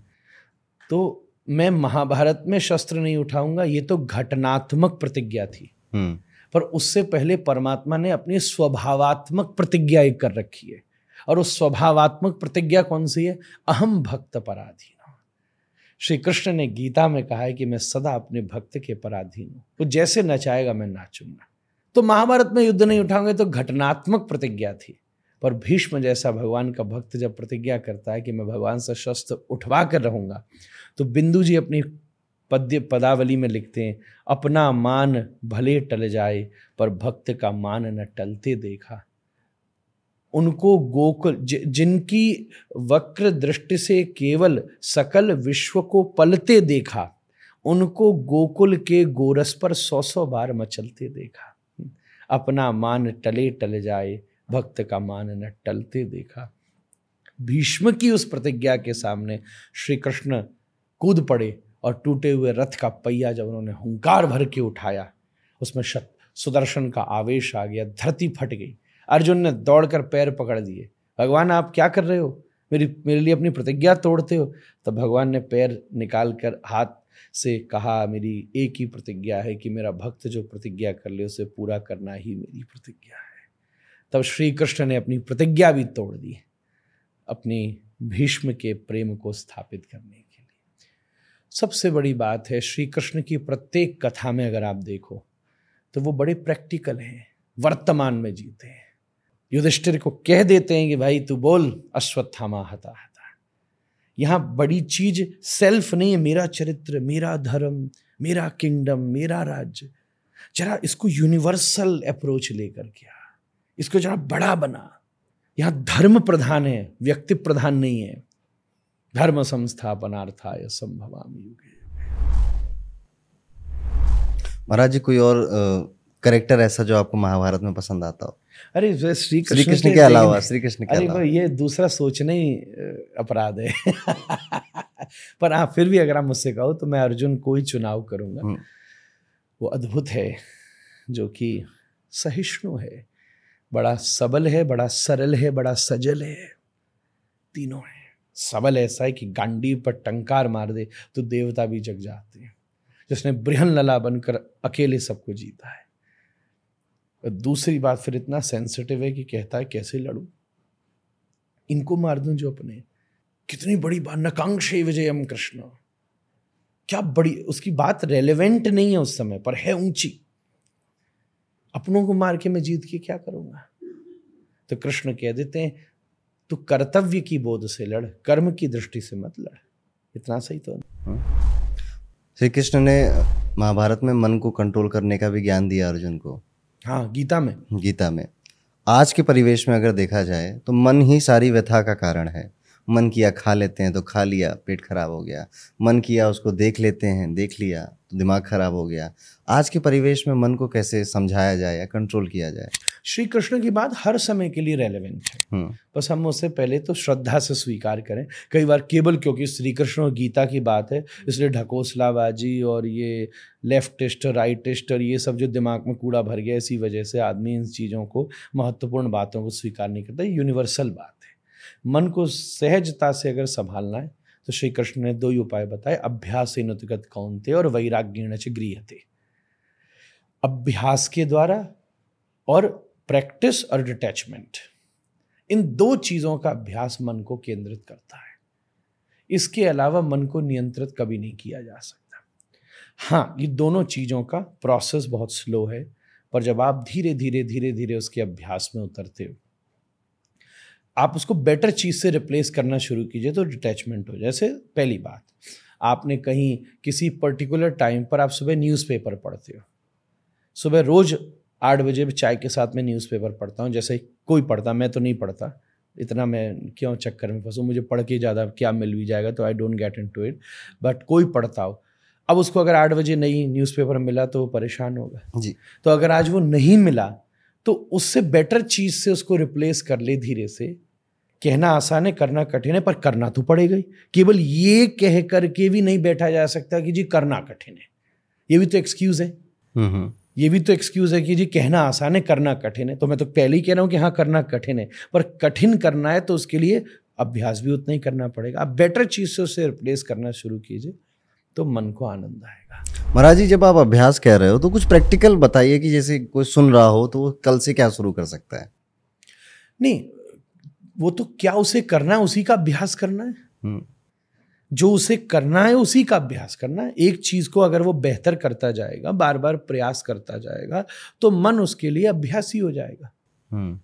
आपको आपको घर से रोज ऑफ़िस जाना है। जी। तो आपको अगर पहले से ये चीज़ अभ्यास से मालूम है कि मुझे उस रेड लाइट के ऊपर दस मिनट का ट्रैफ़िक मिलता है तो आप ज़्यादा इरीटेट नहीं होंगे। अब दूसरी चीज़ है कि जो पंद्रह मिनट ट्रैफ़िक लाइट पर आपको वेट करना पड़ रहा है वो आपको एजिटेशन ला रहा है। तो आप उस पंद्रह मिनट को पहले तो टाइम प्लानिंग से पहले ही जोड़ दो। प्रैक्टिस इसको कहते हैं प्रैक्टिस और डिटैचमेंट किसको कहते हैं? अब उस पंद्रह मिनट में कोई वैल्यू चीज़ जोड़ दो। तो आपकी वो रेड लाइट तो ब्लेसिंग हो जाएगी। हम्म इंतज़ार करोगे कब आए? जैसे मैं आज आपके पास आ रहा था तो एक टोल के ऊपर मुझे बहुत जाम मिल गया। तो अब मैं व्रज यात्रा अभी करके आ रहा हूँ चौरासी कोस की। अब एक मेरा पार्ट है कि जो मुझे दोपहर में करना होता है। मुझे मालूम है कि वो मैं यहाँ आपके पॉडकास्ट में होऊँगा। तो मैंने वो जो टोल टैक्स का मेरा तीस पैंतीस मिनट का ब्रेक था, मैंने उसको उसमें वो कर लिया। मैं बड़ा प्रसन्न हुई तो अभी बैठा बैठा मैं सोचता रहता यार टाइम चला जा रहा, मेरा वो नियम था रूटीन रह गया। अब मैं बिल्कुल स्वतंत्र आया कि मेरा काम तो हो गया। इस तरीके से जरा अवेयरनेस के साथ मन को कंट्रोल किया जा सकता है। अवेयरनेस आपकी कहाँ है? आपको अभी पता नहीं है कि इस रूम में कई देर से एसी की आवाज़ आ रही है। हम्म हम्म अवेयरनेस को ले जाइए तो आएगी। अब दो क्षण के लिए आप जरा सी अपनी अवेयरनेस देखिए बाहर से भी ना एक अभी गाड़ी जा रही है। आपका कान वो चीज़ पकड़ रहा है। हम्म, अपनी अवेयरनेस को आप ट्रेनिंग दे दोगे तो मन आपके धीरे धीरे कंट्रोल में आने लगेगा। अभ्यास का मामला है थोड़ा समय सब चीज़ अभ्यास का मामला है। हमें जोमेटो की तरह खाली मत छोड़ो। नहीं हाँ जोमेटो और खाली मत छोड़ो। हाँ एक बात और अंतिम एक कहानी याद आ गई मुझे। जी बिल्कुल। खाली मत छोड़ो उसको। मन कहीं बिज़ी होता है तो परेशान नहीं करता। आप कोई ऑफ़िस का ज़रूरी काम कर रहे हो तो आज का खाना भी स्किप हो जाए कोई प्रॉब्लम होगी। और ज़रूरी काम करना हो तो आप मन से भी नहीं खाते हो। फटाफट खाओ यार मन तो उधर लग रहा है। मन कब परेशान करता है जब वो खाली होता है। तो एक कहानी मुझे याद आती है, बड़ी प्रसिद्ध है, कई प्रसिद्ध पॉडकास्ट करने वालों ने भी शायद कही होगी, पर मैंने थोड़े दिन पहले मेरी धर्मपत्नी की निमाई पाठशाला चलाती उसमें उसने बोली थी तो मैंने सुनी थी कि एक व्यक्ति ने किसी को जिंद बेचा, दो हज़ार रुपये में कि इसको जो काम कहोगे ये कर देगा, बस इसको खाली मत छोड़ दें तो तुम्हें खा जाएगा। सेठ जी ने कहा, मेरे पास इतने काम है, मेरे तो अमेरिका में फैक्ट्री लगानी है, यूरोप में लगानी उन्होंने जिंद खरीद लिया। तो जो काम उन्होंने अस्सी साल में सोचा था, उसने तो आठ हफ़्ते में ही करके ख़त्म कर दिया। अब उनको काम ही ना सूझे। वो करें तो करें क्या? अब जिंद बोला, काम मत मैं तो मैं खा जाऊँगा। सेठ जी भागे जिंद पीछे भागा। एक जगह संत जी कथा कर रहे थे, सत्संग चल रहा था तो सेठ जी संत के चरणों में गिरे, भगवान, मुझे बचाओ। तो उन्होंने कहा, कोई बड़ी बात नहीं, जिंद से कहो, दुनिया का सबसे ऊँचा बाँस ढूंढ कर लाए। तो एक बाँस ढूंढ के लाया गया और बाँस गाड़ दिया। कहा, इसको गाड़ो। अब बोले, एक काम करो, सेठ जी जिंद को कोई काम याद आए तो काम कराओ। कोई काम याद नहीं है तो सिखाओ इस बाँस में ऊपर चढ़, नीचे उतर। ऊपर चढ़, नीचे उतर। ऊपर चढ़, नीचे। खाली छोड़ोगे तो खा जाएगा। मन को खाली छोड़ोगे तो खा जाएगा। इसलिए कहीं काम में लगाओ और काम नहीं लगता हो तो ये तुम्हारी श्वास ही तुम्हारा बाँस है। इसके ऊपर कंसंट्रेशन करो मेडिटेशन करो ज़्यादा मन करता है तो हरे कृष्ण हरे कृष्ण कृष्ण कृष्ण, हरे हरे हरे राम हरे राम राम राम, हरे हरे। भगवान का नाम स्मरण करो। तो मन कहीं ना कहीं जिंद को ऊपर नीचे करते रहो। खाली छोड़ोगे तो खा जाएगा। महाराज जी आपसे बात करके आज के पॉडकास्ट में बहुत अच्छा लगा। मेरी मन की बातें अभी अधूरी हैं, ठीक है? तो मैं आपको ज़रूर दोबारा कष्ट दूँगा बुलाने के लिए। और लेकिन अब पॉडकास्ट का एक समय है तो इसको अंत करना पड़ेगा। आपने बहुत कुछ नया सिखाया, बहुत कुछ अच्छी बातें बोली। मैं जानता हूँ ये पॉडकास्ट शायद बहुतों को नहीं समझ में आएगा। तो दो बार देख लीजिएगा, तीन बार देख लीजिएगा। ये बातें अनमोल हैं, शायद आपके बहुत काम आने वाली हैं। तो महाराज जी, हमारे पॉडकास्ट में आने के लिए बहुत बहुत धन्यवाद आपका। बहुत आपको मुझे बड़ा सुख मिला अरुण भैया।